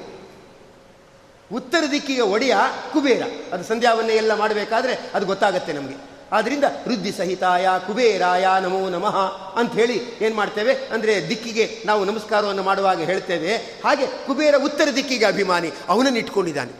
ನೀನು ಯಾವ ದಿಕ್ಕಲ್ಲಿರ್ತೀಯೋ, ಯಾವ ದೇಶದಲ್ಲಿರ್ತೀಯೋ ಅದಕ್ಕನುಗುಣವಾಗಿ ಅಂತ ಹೇಳಕ್ಕೋಸ್ಕರವಾಗಿ ಕುಬೇರನನ್ನು ಅಲ್ಲಿ ಇಟ್ಕೊಳ್ತಾ ಇರ್ತಕ್ಕಂಥವನಾಗಿದ್ದಾನೆ. ಭಗವಂತ ಅಂಥೇಳಿ ಅದನ್ನು ಇಲ್ಲಿ ತಿಳಿಸ್ತಾ ಇರ್ತಕ್ಕಂಥವರಾಗಿದ್ದಾರೆ. ಮತ್ತು ಆ ಕುಬೇರನ ಆಚೆ ಕಡೆ, ಅಂದರೆ ಭಗವಂತನ ಬಲಭಾಗದಲ್ಲೇನೆ. ಇನ್ನೊಂದು ಭಗವಂತನ ಸೇವಕನ ಮೂರ್ತಿ ಇರತಕ್ಕಂಥದ್ದಾಗಿದೆ. ಭಗವಂತನ ಪರಿವಾರದಲ್ಲಿ ಸೇರಿರ್ತಕ್ಕಂಥ ಮೂರ್ತಿಯಾಗಿ ಅವನು ಇರತಕ್ಕಂಥವನಾಗಿದ್ದಾನೆ. ಅವನು ಯಾರು? ಅಂದರೆ ಆಚೆ ಬಲಭಾಗದಲ್ಲಿ ಇರತಕ್ಕಂಥ ಅವನು, ತುದಿಯಲ್ಲಿ ಇರ್ತಕ್ಕಂಥವನು ಯಾರು? ಅಂದರೆ ಗರುಡ. ಆ ಗರುಡ ಅಂದರೆ ಅವನು ಸಾಮವೇದವನ್ನು ಚೆನ್ನಾಗಿ ಹೇಳ್ತಾ ಇರ್ತಕ್ಕಂಥವನಾಗ್ತಾನೆ. ಭಗವಂತನ ಎಲ್ಲೇ ಅಂದರೆ ಅಲ್ಲಿ ಹೊರಬಲ್ಲ ನಿಷ್ಠಾವಂತನಾಗಿರ್ತಕ್ಕಂಥ ಸೇವಕನಾಗಿ ಇರತಕ್ಕಂಥವನಾಗಿದ್ದಾನೆ. ಆ ಗರುಡನನ್ನು ಅತ್ಲಾ ಕಡೆ ಇಟ್ಕೊಳ್ತಾ ಇರ್ತಕ್ಕಂಥವನಾಗಿದ್ದಾನೆ. ಅಂದರೆ ನೀನು ಸಂಪಾದಿಸಿರೋ ದುಡ್ಡು ಏನಿದೆ, ಆ ದುಡ್ಡಿಗೆ ಅಕೌಂಟಬಿಲಿಟಿ ಇರಲಿ. ಮತ್ತು ಅಷ್ಟೇ ತಿಳ್ಕೊ, ಅದರ ಪಕ್ಕದಲ್ಲಿ ಗರುಡ ಇದ್ದಾನೆ ಅಂತ ತಿಳ್ಕೋ ಅಂತ. ಅಂದರೆ ಗರುಡ ಅಂದರೆ ಒಂದು ಅರ್ಥದಲ್ಲಿ ಅವನು ಏನಂತ ಕರೀತಾರೆ ಅಂದರೆ ಧ್ಯಾನಕ್ಕೆ ಅಭಿಮಾನಿ ಅಂತ ಕರೀತಾರೆ. ನಾವೇನಾದರೂ ಭಗವಂತನ ಧ್ಯಾನ ಮೊದಲಾದವುಗಳನ್ನು ಮಾಡಬೇಕಾದ್ರೆ, ಅಂದರೆ ಜಪತಪಗಳನ್ನು ಮಾಡ್ತಾ ಏಕಾಗ್ರತೆಯನ್ನು ಸಾಧಿಸಬೇಕಾದ್ರೆ ಅದರಲ್ಲಿ ಗರುಡನ ಅನುಗ್ರಹ ಇದೆ ಅಂತ ಅಭಿಪ್ರಾಯ. ಏನೋ ಸ್ತೋತ್ರ ಪಾರಾಯಣ ಮಾಡ್ತೀವಿ, ಅದು ಮಾಡ್ತೀವಿ, ವ್ಯಾಖ್ಯಾನ ಮಾಡ್ತೀವಿ, ಪಾಠ ಪ್ರವಚನಗಳನ್ನು ಮಾಡ್ತೀವಿ, ಈ ರೀತಿಯಾಗಿ ವಾಚನಿಕವಾದ ಭಗವಂತನ ಆರಾಧನೆಯನ್ನು ಮಾಡ್ತೇವೆ ಅಂದರೆ ಅದು ಶೇಷದೇವರ ಅನುಗ್ರಹ. ಯಾಕಂದರೆ ಶೇಷದೇವರಿಗೆ ಒಂದು ಸಾವಿರ ಮುಖ, ಎರಡು ಸಾವಿರ ನಾಲಿಗೆ. ಅಂದರೆ ಎರಡು ಸಾವಿರ ನಾಲಿಗೆಯಿಂದ ಭಗವಂತನ ಗುಣ ಸಂಕೀರ್ತನೆಯನ್ನು ಶೇಷದೇವರು ಮಾಡ್ತಾ ಇರ್ತಾರೆ. ಶೇಷದೇವರ ಅನುಗ್ರಹ ಇದ್ದವರು ವ್ಯಾಖ್ಯಾನ ಮಾಡ್ತಾರೆ. ಅಂದರೆ ಬಾಯಿ ಬಿಟ್ಟು ಭಗವಂತನ ಮಹಿಮೆಯನ್ನು ಚೆನ್ನಾಗಿ ಹೊಗಳ್ತಾರೆ ಶೇಷದೇವರು ಅಂತ ಇರತಕ್ಕಂಥದ್ದಾಗಿದೆ. ಗರುಡ ದೇವರು ಏನು ಮಾಡ್ತಾರೆ? ಬಾಯಿ ಬಿಟ್ಟು ಹೊಗಳುವುದಲ್ಲ, ಬಾಯಿ ಬಿಟ್ಟು ಹೇಳುವುದಕ್ಕಿಂತ ಮೊದಲು ಮನಸ್ಸಿನಲ್ಲಿ ಚೆನ್ನಾಗಿ ಅದರ ಬಗ್ಗೆ ಧ್ಯಾನವನ್ನು ಮಾಡುವ ಯೋಗ, ಅಂದರೆ ಭಗವಂತನ ಗುಣಗಳನ್ನು ಒಳಗೊಳಗೇನೇ ಚಿಂತಿಸುವ ಯೋಗ, ಅದನ್ನು ಏನು ಮಾಡ್ತಾರೆ? ತಂದು ಕೊಡ್ತಾರೆ. ಅಂದರೆ ಗರುಡ ದೇವರು ಧ್ಯಾನದ ಪ್ರತೀಕ. ಮತ್ತು ಇನ್ನೊಂದು ಗರುಡ ದೇವರು ಯಾತರ ಪ್ರತೀಕ ಅಂದರೆ ಕಾಲದ ಪ್ರತೀಕ. ಅಂದರೆ ಗರುಡ ಅಂದರೆ ಪಕ್ಷಿ, ಅದು ಬೇಗವಾಗಿ ಹೊರ ಹಾರುತ್ತೆ, ಅದಕ್ಕಿರುವುದು ಎರಡು ರೆಕ್ಕೆಗಳು. ಎರಡು ರೆಕ್ಕೆಗಳಿಂದ ಬೇಗ ಹಾರುತ್ತೆ. ಅಂದರೆ ಕಾಲವನ್ನು ಯಾವತ್ತೂ ಎರಡು ವಿಭಾಗ ಮಾಡ್ತಾರೆ. ಅಂದರೆ ವರ್ಷ ತಗೊಂಡಾಗ ಉತ್ತರಾಯಣ, ದಕ್ಷಿಣಾಯಣ ಅಂತಾರೆ. ಮಾಸ ತಗೊಂಡಾಗ ಶುಕ್ಲ ಪಕ್ಷ ಅಂತ ಹೇಳ್ತಕ್ಕಂಥವ್ರಾಗ್ತಾರೆ ಕೃಷ್ಣ ಪಕ್ಷ ಅಂತ ಹೇಳ್ತಕ್ಕಂಥವ್ರಾಗ್ತಾರೆ. ಅದೇ ಒಂದು ಪಕ್ಷನೇ ತೊಗೊಂಡ್ರು ಸಾಕು ಸೆಕೆಂಡ್ ಸ್ಯಾಟರ್ಡೇ ಅಂತಾರೆ. ಫಸ್ಟ್ ವೀಕ್ ಬೇರೆ ಸೆಕೆಂಡ್ ವೀಕ್ ಬೇರೆ ಅಂತ ಹೇಳ್ತಾರೆ. ಅದೇ ದಿನ ತೊಗೊಂಡ್ಬಿಟ್ರೆ ಡೇ, ನೈಟ್ ಅಂತ ಹೇಳ್ತಕ್ಕಂಥವ್ರಾಗ್ತಾರೆ. ಅದೇ ಡೇ ತೊಗೊಂಡ್ಬಿಟ್ರೆ ಮಧ್ಯಾಹ್ನ, ಸಾಯಂಕಾಲ ಅಂದರೆ ಎರಡೆರಡು ವಿಭಾಗ ಮಾಡ್ತಾರೆ. ಕಾಲ ಯಾವತ್ತೂ ಎರಡೆರಡು ವಿಭಾಗ.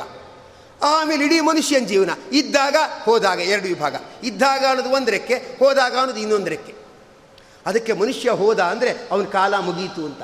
ಕಾಲ ಮುಗಿಯಿತು ಅಂದರೆ ಯಾವ ಪುರಾಣ ಕೇಳಬೇಕು? ಗರುಡ ಪುರಾಣ ಕೇಳಬೇಕು. ಯಾಕೆ? ಕಾಲಕ್ಕೆ ನಿಯಾಮಕ ಯಾರು? ಗರುಡ.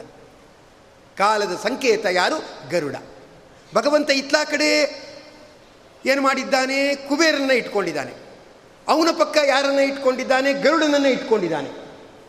ನೀನು ಇಷ್ಟಪಡು ಬಿಡು. ಕಾಲು ನಡೀಲಿ ಬಿಡಲಿ. ಕಾಲ ನಡೀತಾ ಇರುತ್ತೆ. ತುಂಬ ಬೇಗ ಕಾಲ ಹೊಟ್ಟೋಗುತ್ತೆ. ಅದರಿಂದ ತುಂಬ ಬೇಗ ಕಾಲ ಹೊಟ್ಟೋಗುತ್ತೆ ಆದ್ದರಿಂದ ಬೇಗ ಧ್ಯಾನಾಸಕ್ತನಾಗು. ಬೇಗ ಸನ್ಮಾರ್ಗ ಹಿಡಿ. ಆಮೇಲೆ ಹಿಡಿತೀನಿ ಆಮೇಲೆ ಹಿಡಿತೀನಿ ಏನು ಬೇಡ ಕಾಲ ಅನ್ನೋದು ನಿನಗಿಂತ ವೇಗವಾಗಿ ಹಾರ್ತಾ ಇರುತ್ತೆ. ಒಂದು ಅರ್ಥದಲ್ಲಿ ಕೈಗೆ ಸಿಗದೆ ಹಾರೋಗತಕ್ಕಂಥ ಸಂಗತಿ ಆದರೂ ಆಗ್ಬೋದು. ಅದರಿಂದ ಕಾಲದ ಕಡೆ ಗಮನ ಕೊಡು. ಅಂತ ಹೇಳ್ತಕ್ಕಂಥವರಾಗಿದ್ದಾರೆ. ದಾಸರಾಯರಂತೂ ಹೇಳ್ತಾರೆ ಏನು ಮಾಡಲಯ್ಯ ಕೃಷ್ಣ ಅಂತ ಹೇಳ್ತಾ ವ್ಯರ್ಥ ಹೋಗುತ್ತಿದೆ ಆಯುಷ್ಯ. ಆಯುಷ್ಯ ವ್ಯರ್ಥವಾಗಿ ಹೋಗ್ತಾ ಇದೆ ಸ್ವಾಮಿ. ನಾನು ಏನು ಮಾಡಲಪ್ಪ ತಂದೆ ಅಂತ ಭಗವಂತನಲ್ಲಿ ಪ್ರಾರ್ಥನೆ ಮಾಡ್ಕೊಳ್ತಾರೆ.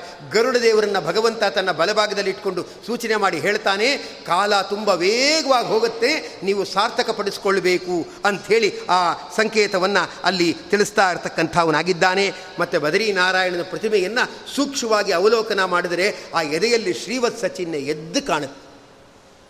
ಉಳಿದ ಯಾವ ದೇವತೆಯಲ್ಲೂ ಶ್ರೀವತ್ಸ ಚಿಹ್ನೆ ಇಲ್ಲ. ಅದು ಎದ್ದು ಕಾಣುವುದು ಆ ಭಗವಂತನ ಎದೆಯಲ್ಲಿ ಎದ್ದು ಕಾಣ್ತಾ ಇರತಕ್ಕಂಥದ್ದಾಗುತ್ತದೆ. ಹೀಗೆ ಆ ಭಗವಂತ ಇರತಕ್ಕಂಥ ಅವನಾಗಿದ್ದಾನೆ ಆ ಬದರಿ ನಾರಾಯಣನಲ್ಲಿ ನಮ್ಮ ಪ್ರಾರ್ಥನೆ ಏನಿರಬೇಕು? ಏನೋ ಸಂಪತ್ತು ಕೊಡು ಅಂದರೆ ಸಂಪತ್ತು ಕೊಟ್ಟು ಕೈ ತೊಳ್ಕೊಂಡ್ಬಿಡ್ತಾನೆ ಭಗವಂತ. ಭೂಮಿ ಕೊಡು ಅಂದರೆ ಭೂಮಿ ಕೊಟ್ಟು ಕೈ ತೊಳ್ಕೊಂಡ್ಬಿಡ್ತಾನೆ. ಕೊಡೋ ಶಕ್ತಿ ಅವನಿಗೆ ಇರೋದು ಕೊಟ್ಟುಬಿಡ್ತಾನೆ ಅದು ನಮ್ಮ ಅಂತಿಮ ಪ್ರಾರ್ಥನೆ ಆಗಬಾರ್ದು. ಅಂತಿಮ ಪ್ರಾರ್ಥನೆ ಹೇಗಿರಬೇಕು?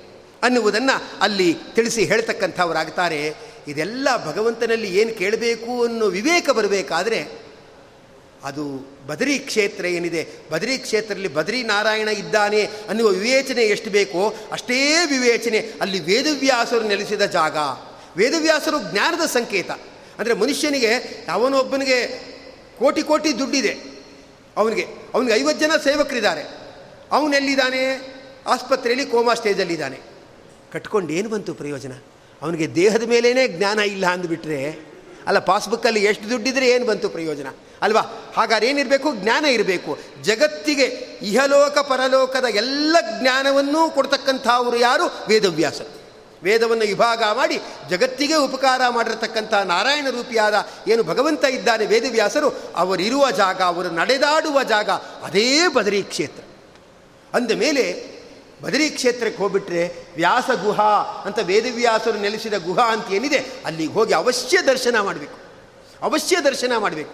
ದ, ಅಂದರೆ ಅಲ್ಲಿ ಒಳಗಡೆ ಎಲ್ಲ ಕಡೆಯೂ ವೇದವ್ಯಾಸರು ನಡೆದಾಡುವ ಜಾಗನೇ, ಅಲ್ಲಿ ವೇದವ್ಯಾಸರ ನಾಮವನ್ನು ವಿಶೇಷವಾಗಿ ಸ್ಮರಣೆ ಮಾಡಿಬಿಟ್ರೆ ಆ ವೇದವ್ಯಾಸರು ಪಾರತ್ರಿಕವಾಗಿರ್ತಕ್ಕಂಥ ಪ್ರಪಂಚಕ್ಕೆ ಬೇಕಾದ ಒಳ್ಳೆ ಜ್ಞಾನ ಏನಿದೆ, ಆ ಜ್ಞಾನವನ್ನು ಕೊಡ್ತಾರೆ. ಕೆಲವರು ಇರ್ತಾರೆ, ಐ ಎ ಎಸ್ ಆಫೀಸರ್ ಇರ್ತಾರೆ, ಐ ಪಿ ಎಸ್ ಮೊದಲಾಗಿರ್ತಕ್ಕಂಥವ್ರು ಇರ್ತಾರೆ, ದೊಡ್ಡ ದೊಡ್ಡ ಪೋಸ್ಟಲ್ಲಿ ಇರ್ತಾರೆ. Worldly wise spiritual fools spirituality ಬಗ್ಗೆ ಏನೇನೇನೇನೂ ಗೊತ್ತಿಲ್ಲ. ಚೂರು ತಿಳ್ಕೊಂಡಿಲ್ಲ. ಕಡೆಗೇನಾಗತ್ತೆ ಅಂದರೆ ಒಂದು ಹಂತದಲ್ಲಿ ಅವರು ಬದುಕಿದ್ರು, ಜೀವನ ತಳ್ಳಿದ್ರು, ಇಷ್ಟೇ ಆಗತ್ತೆ ವಿನಃ ಮತ್ತು ಯಾವ ಪ್ರಪಂಚಕ್ಕೂ ಅವರು ಪ್ರಯೋಜನಕ್ಕೆ ಬಾರದೆ ಇದ್ದವರು ಆಗಿಬಿಡ್ತಾರೆ. ಒಂದು ಸತಿ ಅವ್ರು ರಿಟೈರ್ಡ್ ಆಗಿಬಿಟ್ರೆ, ಆ ಪೊಸಿಷನ್ನಿಂದ ಹೊರಟೋಗ್ಬಿಟ್ರೆ ಅಷ್ಟೇ ಅವ್ರ ಕತೆ. ಮುಂದೆ ಏನೂ ಕೂಡ ಅವರಿಗೆ ಗೊತ್ತಿರೋದಿಲ್ಲ. ಹಾಗಾಗಬಾರ್ದು. ಪಾರತ್ರಿಕ ಪ್ರಪಂಚದ ಜ್ಞಾನವನ್ನು ಅವರು ಪಡೀಬೇಕು ಅಂದರೆ ವೇದವ್ಯಾಸರ ಸ್ಮರಣೆಯನ್ನು ಬದರಿಯಲ್ಲಿ ವಿಶೇಷವಾಗಿ ಮಾಡಬೇಕು. ವಿಜ್ಞಾನ ರುಚಿ ಪರಿಪೂರಿತಾಂತ ಬ್ರಹ್ಮಾಂಡ ಕೋಶಂ ಹರಿತೋಪಲಾಭಂ ತರ್ಕಾಭಯೇತಂ ವಿಧಿ ಸರ್ವಪೂರ್ವ ಗೀರ್ವಾಣ ವಿಜ್ಞಾನದಂ ಅನತೋಸ್ಮಿ ದೇವತೆಗಳಿಗೂ ಜ್ಞಾನ ಕೊಡುವ ವೇದವ್ಯಾಸರನ್ನು ನಮಸ್ಕರಿಸುತ್ತೇನೆ ಅಂತ ಪ್ರಾರ್ಥನೆ ಮಾಡಬೇಕು ಅಂತ ಹೇಳ್ತಾರೆ. ಅಲ್ಲೇ ಗಣೇಶ ಗುಹಾ ಅಂತಿದೆ. ಅಂದರೆ ಗಣೇಶನ ಕೈಯಲ್ಲಿ ವೇದವ್ಯಾಸರು ಇಡೀ ಮಹಾಭಾರತವನ್ನು ಬರೆಸ್ತಾ ಇರ್ತಕ್ಕಂಥವರಾದರು. ಯಾಕೆ ಗಣೇಶನ ಕೈಲೇ ಬರೆಸ್ತಾ ಇರ್ತಕ್ಕಂಥವರಾದರು? ಅಂದರೆ ಗಣೇಶ ಇದ್ದಾನಲ್ಲ, ಅವನು ಶಬ್ದ ತತ್ವಕ್ಕೆ ಅಭಿಮಾನಿ, ಆಕಾಶಕ್ಕೆ ಅಭಿಮಾನಿ, ಆಕಾಶದಲ್ಲಿ ಇರುವುದು ಶಬ್ದ ತತ್ವ ಶಬ್ದ ತತ್ವಕ್ಕೆ ಅಭಿಮಾನಿ. ಅವನಿಗೆ ಹೇಳಿದ್ರಂತೆ, ಗಣೇಶ, ನೀನು ಮಹಾಭಾರತವನ್ನು ಬರೀಬೇಕು ಅಂತ ಹೇಳಿದ್ರಂತೆ. ಅವನು ಶಬ್ದ ತತ್ವಕ್ಕೆ ಅಭಿಮಾನಿ, ವೇಗವಾಗಿ ಬರೆಯೋನು. ವೇದವ್ಯಾಸರೇ, ನಾನು ಫಾಸ್ಟಾಗಿ ಬರೀತೀನಿ ಅಂತ ಹೇಳಿದಂತೆ ಸರಿ, ಬರಿ ಅಂದ್ರಂತೆ. ಅದಕ್ಕೆ ಗಣೇಶ ಹೇಳ್ತಾನೆ ನನಗೆ ಮಧ್ಯದಲ್ಲಿ ರೆಸ್ಟ್ ಕೊಡಬಾರ್ದು. ನೀವು ಫಾಸ್ಟಾಗಿ ಹೇಳ್ತಾ ಇರಬೇಕು, ನಾ ಫಾಸ್ಟಾಗಿ ಬರೀತೀನಿ ಅನ್ನಂತೆ. ವೇದವ್ಯಾಸರು ನಕ್ಬಿಟ್ಟು ಹೇಳ್ತಾರೆ ರೆಸ್ಟ್ ಕೊಡಬಾರ್ದು ಅಂತ ನಿನ್ನ ಕಂಡೀಷನ್ ಇದೆ. ನಾನು ಒಪ್ಕೊಂಡಿದ್ದೀನಿ. ನಂದು ಒಂದು ಕಂಡೀಷನ್ ಇದೆ ಅಂದ್ರೆ. ಏನು ಅಂತ ಗಣೇಶ ಕೇಳ್ತಾನೆ. ವೇದವ್ಯಾಸರು ಹೇಳ್ತಾರೆ, ನೀನು ಫಾಸ್ಟಾಗಿ ಬರೀತಿಯಲ್ಲ ಕಂಡೀಷನ್ ಏನಂದರೆ ಅರ್ಥ ಮಾಡ್ಕೊಂಡು ಬರೀಬೇಕು ಅಂದ್ರೆ. ಅದು ವೇದವ್ಯಾಸರು ಅರ್ಥ ಮಾಡ್ಕೋಬೇಕಾದ್ರೆ ಅರ್ಧ ಗಂಟೆ ಬೇಕಾಯಿತು. ಸ್ವಲ್ಪ ತಾಳಿ ಸ್ವಾಮಿ, ಇನ್ನೂ ಅರ್ಥ ಆಗಿಲ್ಲ ಅನ್ನಂತೆ. ವೇದವ್ಯಾಸರು ನಗ್ತಾ ಇದ್ರಂತೆ. ಅರ್ಥ ಆದಮೇಲೆ ಹೇಳು ಅಂದ್ರಂತೆ. ಅರ್ಥ ಆಯಿತು ಅಂದಾಗ ಸರಿ, ಮುಂದಕ್ಕೆ ಹೋಗು ಅಂದ್ರಂತೆ. ಜೀವನದಲ್ಲಿ ಕೆಲಸನ ಫಾಸ್ಟಾಗಿ ಮಾಡೋದು ದೊಡ್ಡದಲ್ಲ. ಅರ್ಥ ಮಾಡ್ಕೊಂಡು ಮಾಡು. ಅಲ್ವಾ? ಐದು ಕೊಡ ನೀರು ತೆಗೆಯ ಅಂದರೆ ಐದು ಕೊಡ ಬಾವಿಲಿ ಹಾಕ್ಬಿಟ್ಟು ಕೊಡನೇ ತೆಗೆದುಬಿಟ್ರೆ ಏನು ಬಂತು ಪ್ರಯೋಜನ? ಕೊಡದಲ್ಲಿ ನೀರು ತಾನೇ ತೆಗಿಬೇಕು. ಅಲ್ವಾ? ಫಾಸ್ಟಾಗಿ ಬರ್ತಾ ಇದೆ ಫಾಸ್ಟಾಗಿ ಬರ್ತಾ ಇದೆ. ಫಾಸ್ಟಾಗಿ ಬರುತ್ತೆ, ಯಾಕೆ ಕೊಡದಲ್ಲಿ ನೀರಿಲ್ಲ? ಕೊಡದಲ್ಲಿ ನೀರಿದ್ರೆ ತಾನೇ ಸ್ವಲ್ಪ ನಿಧಾನಕ್ಕೆ ಬರೋದು. ಇದೇ ಇದ್ರೆ ಫಾಸ್ಟಾಗಿ ಬರುತ್ತೆ. ಈ ರಥೋತ್ಸವದಲ್ಲಿ ಎಳಿರಿ ಎಳಿರಿ ಹಗ್ಗ ಅಂತಾರೆ. ಸೊಯ್ ಅಂತ ನೂರು ಜನ ಎಳ್ಕೊಂಡು ಹೋಗ್ಬಿಟ್ಟಿರ್ತಾರೆ. ನೋಡಿದ್ರೆ ಆ ರಥಕ್ಕೆ ಹಗ್ಗ ಕಟ್ಟಾಗ್ಬಿಟ್ಟಿರುತ್ತೆ. ಹಗ್ಗಕ್ಕೂ ರಥಕ್ಕೂ ಸಂಬಂಧನೇ ಇರಲ್ಲ. ಸೊಯ್ ಅಂತ ಹೇಳ್ಕೊಂಡು ಮುಂದೆ ಹೋಗ್ಬಿಟ್ಟಿರ್ತಾರೆ. ಅಯ್ಯೋ ರಥಕ್ಕೆ ಸಂಬಂಧ ಇರಬೇಡವಾ? ಹಾಗೆ ಜೀವನದಲ್ಲಿ ಏನೇ ಕೆಲಸ ಮಾಡಬೇಕಾದ್ರೆ ಅರ್ಥ ಮಾಡಿಕೊಂಡು ಮಾಡು. ನಮ್ಮ ಬದರಿ ನಾರಾಯಣ ತನ್ನ ಬಲಭಾಗದಲ್ಲಿ ಗರುಡ ದೇವರಾದ ಮೇಲೆ ಗಣಪತಿ ನಿಟ್ಟಿದ್ದಾನೆ. ಯಾಕಿಟ್ಟಿದ್ದಾನೆ ಗಣಪತಿನ? ಅಂದರೆ ನೀ ಏನು ಕೆಲಸ ಜೀವನದಲ್ಲಿ ಮಾಡಬೇಕಾದ್ರೂ ಅರ್ಥ ಮಾಡ್ಕೊಂಡು ಮಾಡು. ಏನೋ ಪ್ರದಕ್ಷಿಣೆ ಮಾಡ್ತೀಯಾ? ಏನೋ ತೀರ್ಥ ತಗೋತೀಯಾ? ಅಥವಾ ಭಗವಂತ ನಮಸ್ಕಾರ ಮಾಡ್ತೀಯಾ? ಓ, ಇದರಿಂದ ಭಗವಂತ ಪ್ರೀತನಾಗ್ತಾನೆ, ಈ ಥರ ವಿಧಿ ಇದೆ ಅಂತ ತಿಳ್ಕೊಂಡು ಅರ್ಥ ಮಾಡ್ಕೊಂಡು ಮಾಡು. ಯಾರೋ ಮಾಡ್ತಾರೆ ಅಂತ ಮಾಡಬೇಡ. ಸಾಧ್ಯವಾದಷ್ಟು ತಿಳ್ಕೊಂಡು ಮಾಡು. ಎಲ್ಲ ತಿಳ್ಕೊಳ್ತೀನಿ ಅಂತಲ್ಲ ಯಾರು ಏನಾದರೂ ಮಾಡಿದಾಗ ಇದಕ್ಕೆ ಅರ್ಥ ಇದೆಯಾ ಅಂತ ತಿಳ್ಕೊಂಡು ಮಾಡು. ಈಗ ದೇವರ ಪ್ರತಿಮೆ ನೋಡ್ತೀವಿ, ತುಂಬ ಸಂತೋಷ ಆಗುತ್ತೆ, ಭಕ್ತಿ ಉದ್ರೇಕ ಆಗುತ್ತೆ. ದಭಾರತ ದೇವರ ಎದುರುಗಡೆ ನಮಸ್ಕಾರ ಮಾಡಿಬಿಡ್ತೀವಿ. ಸದ್ಯ ದೇವ್ರಿಗೆ ನಮಸ್ಕಾರ ಮಾಡಿದೆ, ದೇವ್ರಿಗೆ ನಮಸ್ಕಾರ ಮಾಡಿದೆ ಅಂತೀವಿ. ದೇವ್ರಿಗೆ ನಮಸ್ಕಾರ ಮಾಡಿದ್ವು. ಪುಣ್ಯ ಬಂತೋ, ಪಾಪ ಬಂತೋ, ಪಾಪನೇ ಬಂದದ್ದು. ಇವನು ಮಾಡಿದ್ದು ದೇವರಿಗೆ ನಮಸ್ಕಾರ. ಅದರಿಂದ ಪುಣ್ಯ ಬಂತೋ, ಪಾಪ ಬಂತೋ, ಪಾಪನೇ ಬಂದದ್ದು. ಯಾಕೆ ಪಾಪ ಬಂತು? ಇವನು ಭಗವಂತನಿಗೆ ನೇರ ನಮಸ್ಕಾರ ಮಾಡ್ದ. ನೇರ ನಮಸ್ಕಾರ ಮಾಡುವ ಅರ್ಹತೆ ಇರೋದು ಯಾರಿಗೆ? ಭಗವಂತನ ಎದುರುಗಡೆ ಪೂರ ನಿಂತಿರುವ ಮುಖ್ಯ ಪ್ರಾಣ ದೇವರಿಗೆ, ಹನುಮಂತ ದೇವರಿಗೆ. ಇವು ನೇರ ನಮಸ್ಕಾರ ಮಾಡಿದ್ರೆ ಏನಂತಾಯಿತು? ಮುಖ್ಯ ಪ್ರಾಣ ದೇವರಿಗೆ ಕಾಲು ತೋರಿಸ್ದಾಗಾಯ್ತು. ಮುಖ್ಯ ಪ್ರಾಣ ದೇವರಿಗೆ ಕಾಲು ತೋರಿಸ್ದಾಗಾಯ್ತು. ಕಾಲು ತೋರಿಸಿದ್ರಿಂದ ಏನಂತಾಯಿತು? ಮುಖ್ಯ ಪ್ರಾಣ ದೇವರನ್ನು ನೀವು ತಿರಸ್ಕರಿಸಿದಾಗಾಯ್ತು. ಅಲ್ವಾ? ಅದರಿಂದ ನಮಸ್ಕಾರ ಮಾಡು. ದೇವರು ಎದುರುಗಡೆ ನೇರ ನಮಸ್ಕಾರ ಮಾಡಬೇಡ. ನೇರ ನಮಸ್ಕಾರ ಮಾಡೋದ್ರಿಂದ ಯಾರು ಗರುಡ ದೇವರು, ಮುಖ್ಯ ಪ್ರಾಣ ದೇವರು, ಯಾರು ಎದುರುಗಡೆ ಇದ್ದಾರೋ ಅವರಿಗೆ ಕಾಲು ತೋರಿಸ್ದಾಗತ್ತಲ್ವಾ ಅದರಿಂದ ಅವರಿಗೆ ಅವಮಾನ ಆಗದೆ ಇದ್ದಂತೆ ಏನು ಮಾಡಬೇಕು? ಅಂದರೆ ಭಗವಂತನಿಗೆ ನಮಸ್ಕಾರವನ್ನು ಮಾಡಬೇಕು. ಸರಿ, ಎಡಗಡೆ ನಮಸ್ಕಾರ ಮಾಡಿಬಿಡ್ತೀನಿ, ಭಗವಂತನ ಎಡಗಡೆ ನಮಸ್ಕಾರ ಮಾಡಿಬಿಡ್ತೀನಿ, ಎದುರುಗಡೆ ಬೇಡವೇ ಬೇಡ ಪ್ರಾಬ್ಲಮ್ಮು ಅಂದರೆ ಎಡಗಡೆ ಅದು ರುದ್ರದೇವರು ರಿಸರ್ವ್ ಮಾಡಿಬಿಟ್ಟಿದ್ದಾರೆ. ರುದ್ರದೇವರು ರಿಸರ್ವ್ ಮಾಡಿಬಿಟ್ಟಿದ್ದಾರೆ. ವಾಮದೇವ ಅಂತ ಅವ್ರ ಹೆಸರು ಎಡಗಡೆ ಅವ್ರ ಭಾಗ. ಅಲ್ವಾ? ನಾವು ಸೇವೆಗಿವೆ ಏನು ಮಾಡಿಸ್ದೆ, ಸೇವಾಕರ್ತರು ಗುಂಪಲ್ಲಿ ನಿಂತ್ಕೊಂಡ್ಬಿಟ್ರೆ ಎಲ್ರಿ ರಶೀತಿ ಅಂತ ಕೇಳ್ತಾರೆ. ಆಮೇಲೆ ಬೈದ್ಬಿಟ್ಟು ಬೇರೆ ಕಡೆ ತಳ್ಳಿಬಿಡ್ತಾರೆ. ಅಲ್ವಾ? ನಾವಲ್ಲಿ ನಿಂತ್ಕೋಬಾರ್ದು, ತಿಳ್ಕೊಳ್ಬೇಕು. ರುದ್ರದೇವರು ಎದುರುಗಡೆ ಇದ್ದಾರೆ. ಅಲ್ಲಿ ಮಾಡ್ಲಿಕ್ಕೆ ಬರಲ್ಲ. ಕ್ಯೂನೇ ಇಲ್ಲ. ಈ ಪ್ರಾಬ್ಲಮ್ಮೇ ಬೇಡ ಅಂದ್ಬಿಟ್ಟು ಹಿಂದ್ಗಡೆ ನಮಸ್ಕಾರ ಮಾಡಬಾರ್ದು. ಭಗವಂತನ ಬೆನ್ನ ಹಿಂದೆ ನಮಸ್ಕಾರ ಮಾಡಿದರೆ ಭಗವಂತನಿಗೆ ಬೆನ್ನು ಹಾಕುವ ಬುದ್ಧಿನೇ ಬರುತ್ತೆ. ಅಂದರೆ ಅವರು ಹೋಗೋದೇ ಗುರುವಾರ ಒಂದು ಸತಿ ರಾಯರ ಮಠಕ್ಕೆ, ಅಲ್ಲಿ ಹಿಂದ್ಗಡೆ ನಮಸ್ಕಾರ ಹೋಗ್ಬಿಟ್ರೆ ಈ ಗುರುವಾರ ಬೇಡ, ನೆಕ್ಸ್ಟ್ ಗುರುವಾರ ಹೋಗೋಣ ಅನ್ನೋ ಬುದ್ಧಿ ಬಂದ್ಬಿಡುತ್ತೆ. ಅದಕ್ಕೆ ಭಗವಂತನ ಬಲಭಾಗದಲ್ಲಿ ನಮಸ್ಕಾರ ಮಾಡಬೇಕು. ದಕ್ಷಿಣ ಸರು ಕಾಮದ. ತಿಳ್ಕೊ. ಯಾವುದಾದ್ರೂ ಒಂದನ್ನು ಮಾಡಬೇಕಾದ್ರೆ ತಿಳ್ಕೊ, ತಿಳ್ಕೊಂಡು ಮಾಡು. ಗಣಪತಿ ನಿಟ್ಟಿದ್ದಾನೆ. ಗಣಪತಿ ಏನು ಹೇಳ್ತಾನೆ? ತಿಳ್ಕೊಂಡು ಕೆಲಸ ಮಾಡು. ಫಾಸ್ಟಾಗಿ ಮಾಡೋದು ಮುಖ್ಯ ಅಲ್ಲ. ತಿಳ್ಕೊಂಡು ಕೆಲಸ ಮಾಡು. ಮತ್ತೆ ಅರ್ಥ ಮಾಡ್ಕೊಂಡು ಕೆಲಸ ಮಾಡು ಅಂತ ಹೇಳ್ತಾನೆ. ಹೀಗೆ ಆ ಬದರಿ ನಾರಾಯಣ ಇರತಕ್ಕಂಥವನಾಗಿದ್ದಾನೆ ಅಂತ ಹೇಳ್ತಾರೆ. ಅಲ್ಲಿ ವಾದಿರಾಜ ಶ್ರೀಮಚ್ಚರಣರು ಬದರಿ ನಾರಾಯಣನಲ್ಲಿ ಸ್ತೋತ್ರ ಮಾಡ್ತಾ ಹೇಳ್ತಾರೆ. ಅದು ಧರ್ಮ ಪ್ರಜಾಪತಿ, ಮತ್ತೆ ಮೂರ್ತಿ. ಈ ದಂಪತಿಗಳಲ್ಲಿ ನಾರಾಯಣ ರೂಪಿಯಾಗಿರ್ತಕ್ಕಂಥ ಭಗವಂತ ಅವತಾರ ಮಾಡಿದ್ದಾನೆ. ನರ, ನಾರಾಯಣ, ಹರಿ, ಕೃಷ್ಣ ಅಂತ ನಾಲ್ಕು ಪುತ್ರರ ಜನ್ಮ ಅಂದರೆ ಅವತಾರ ಅನ್ನೋದು ಅಲ್ಲಿ ಕಾಣಿಸ್ತಾ ಇರತಕ್ಕಂಥದ್ದಾಗಿದೆ. ಅಲ್ಲಿ ನಾರಾಯಣ ಧರ್ಮ ಪ್ರಜಾಪತಿಯ ಮಗನಾಗಿ ಅವತಾರವನ್ನು ತಾಳ್ತಾ ಇರತಕ್ಕಂಥವನಾಗಿದ್ದಾನೆ. ಮಗ ಅಂದರೆ ಏನು ಅಭಿಪ್ರಾಯ? ತಂದೆಯಲ್ಲಿ ಯಾವನು ಗೌರವ ಇಟ್ಕೊಂಡಿರ್ತಾನೋ ಅವನು ಮಗ. ಅಲ್ವಾ? ಆಸ್ತಿಗಾಗಿ ಹೋರಾಡೋನ್ನ ಮಗ ಅಂತ ಕರೆಯಲ್ಲ, ಶತ್ರು ಅಂತ ಕರೀತಾರೆ. ಯಾವ ಜನ್ಮ ಶತ್ರುನೋ ಏನೋ ನನ್ನ ಮಗನಾಗ ಹುಟ್ಟಿದ ನೋಡಿ, ಮನೆಯಲ್ಲೂ ನೆಮ್ಮದಿ ಇಲ್ಲ, ಹೊರಗಡೆನೂ ನೆಮ್ಮದಿ ಇಲ್ಲ ಅಂತ ಹೇಳ್ತಾರೆ. ನಿಜವಾದ ಮಗ ಅಂದರೆ ಯಾರು? ತಂದೆಯಲ್ಲಿ ಯಾವನು ಗೌರವ ಇಟ್ಕೊಂಡಿರ್ತಕ್ಕಂಥ ಅವನಾಗುತ್ತಾನೋ ಅವನ ನಿಜವಾದ ಮಗ ಅಂತ ಕರೀತಾರೆ. ನಮ್ಮ ಬದರಿ ನಾರಾಯಣ ಲೋಕದ ದೃಷ್ಟಿಯಿಂದ ಯಾರ ಪುತ್ರ? ಧರ್ಮ ಪ್ರಜಾಪತಿಯ ಪುತ್ರ. ಮಗ ಅಂದ್ರೇನು? ತಂದೆಗೆ ಗೌರವ ಕೊಡುವವನು ಮಗ. ವಾದಿರಾಜರು ಹೇಳ್ತಾರೆ, ಬದರಿ ನಾರಾಯಣ ತಂದೆಯಾದ ಧರ್ಮ ಪ್ರಜಾಪತಿಯ ಮಗ. ಅಂದರೆ ತಂದೆಯಲ್ಲಿ ಗೌರವವುಳ್ಳವನು.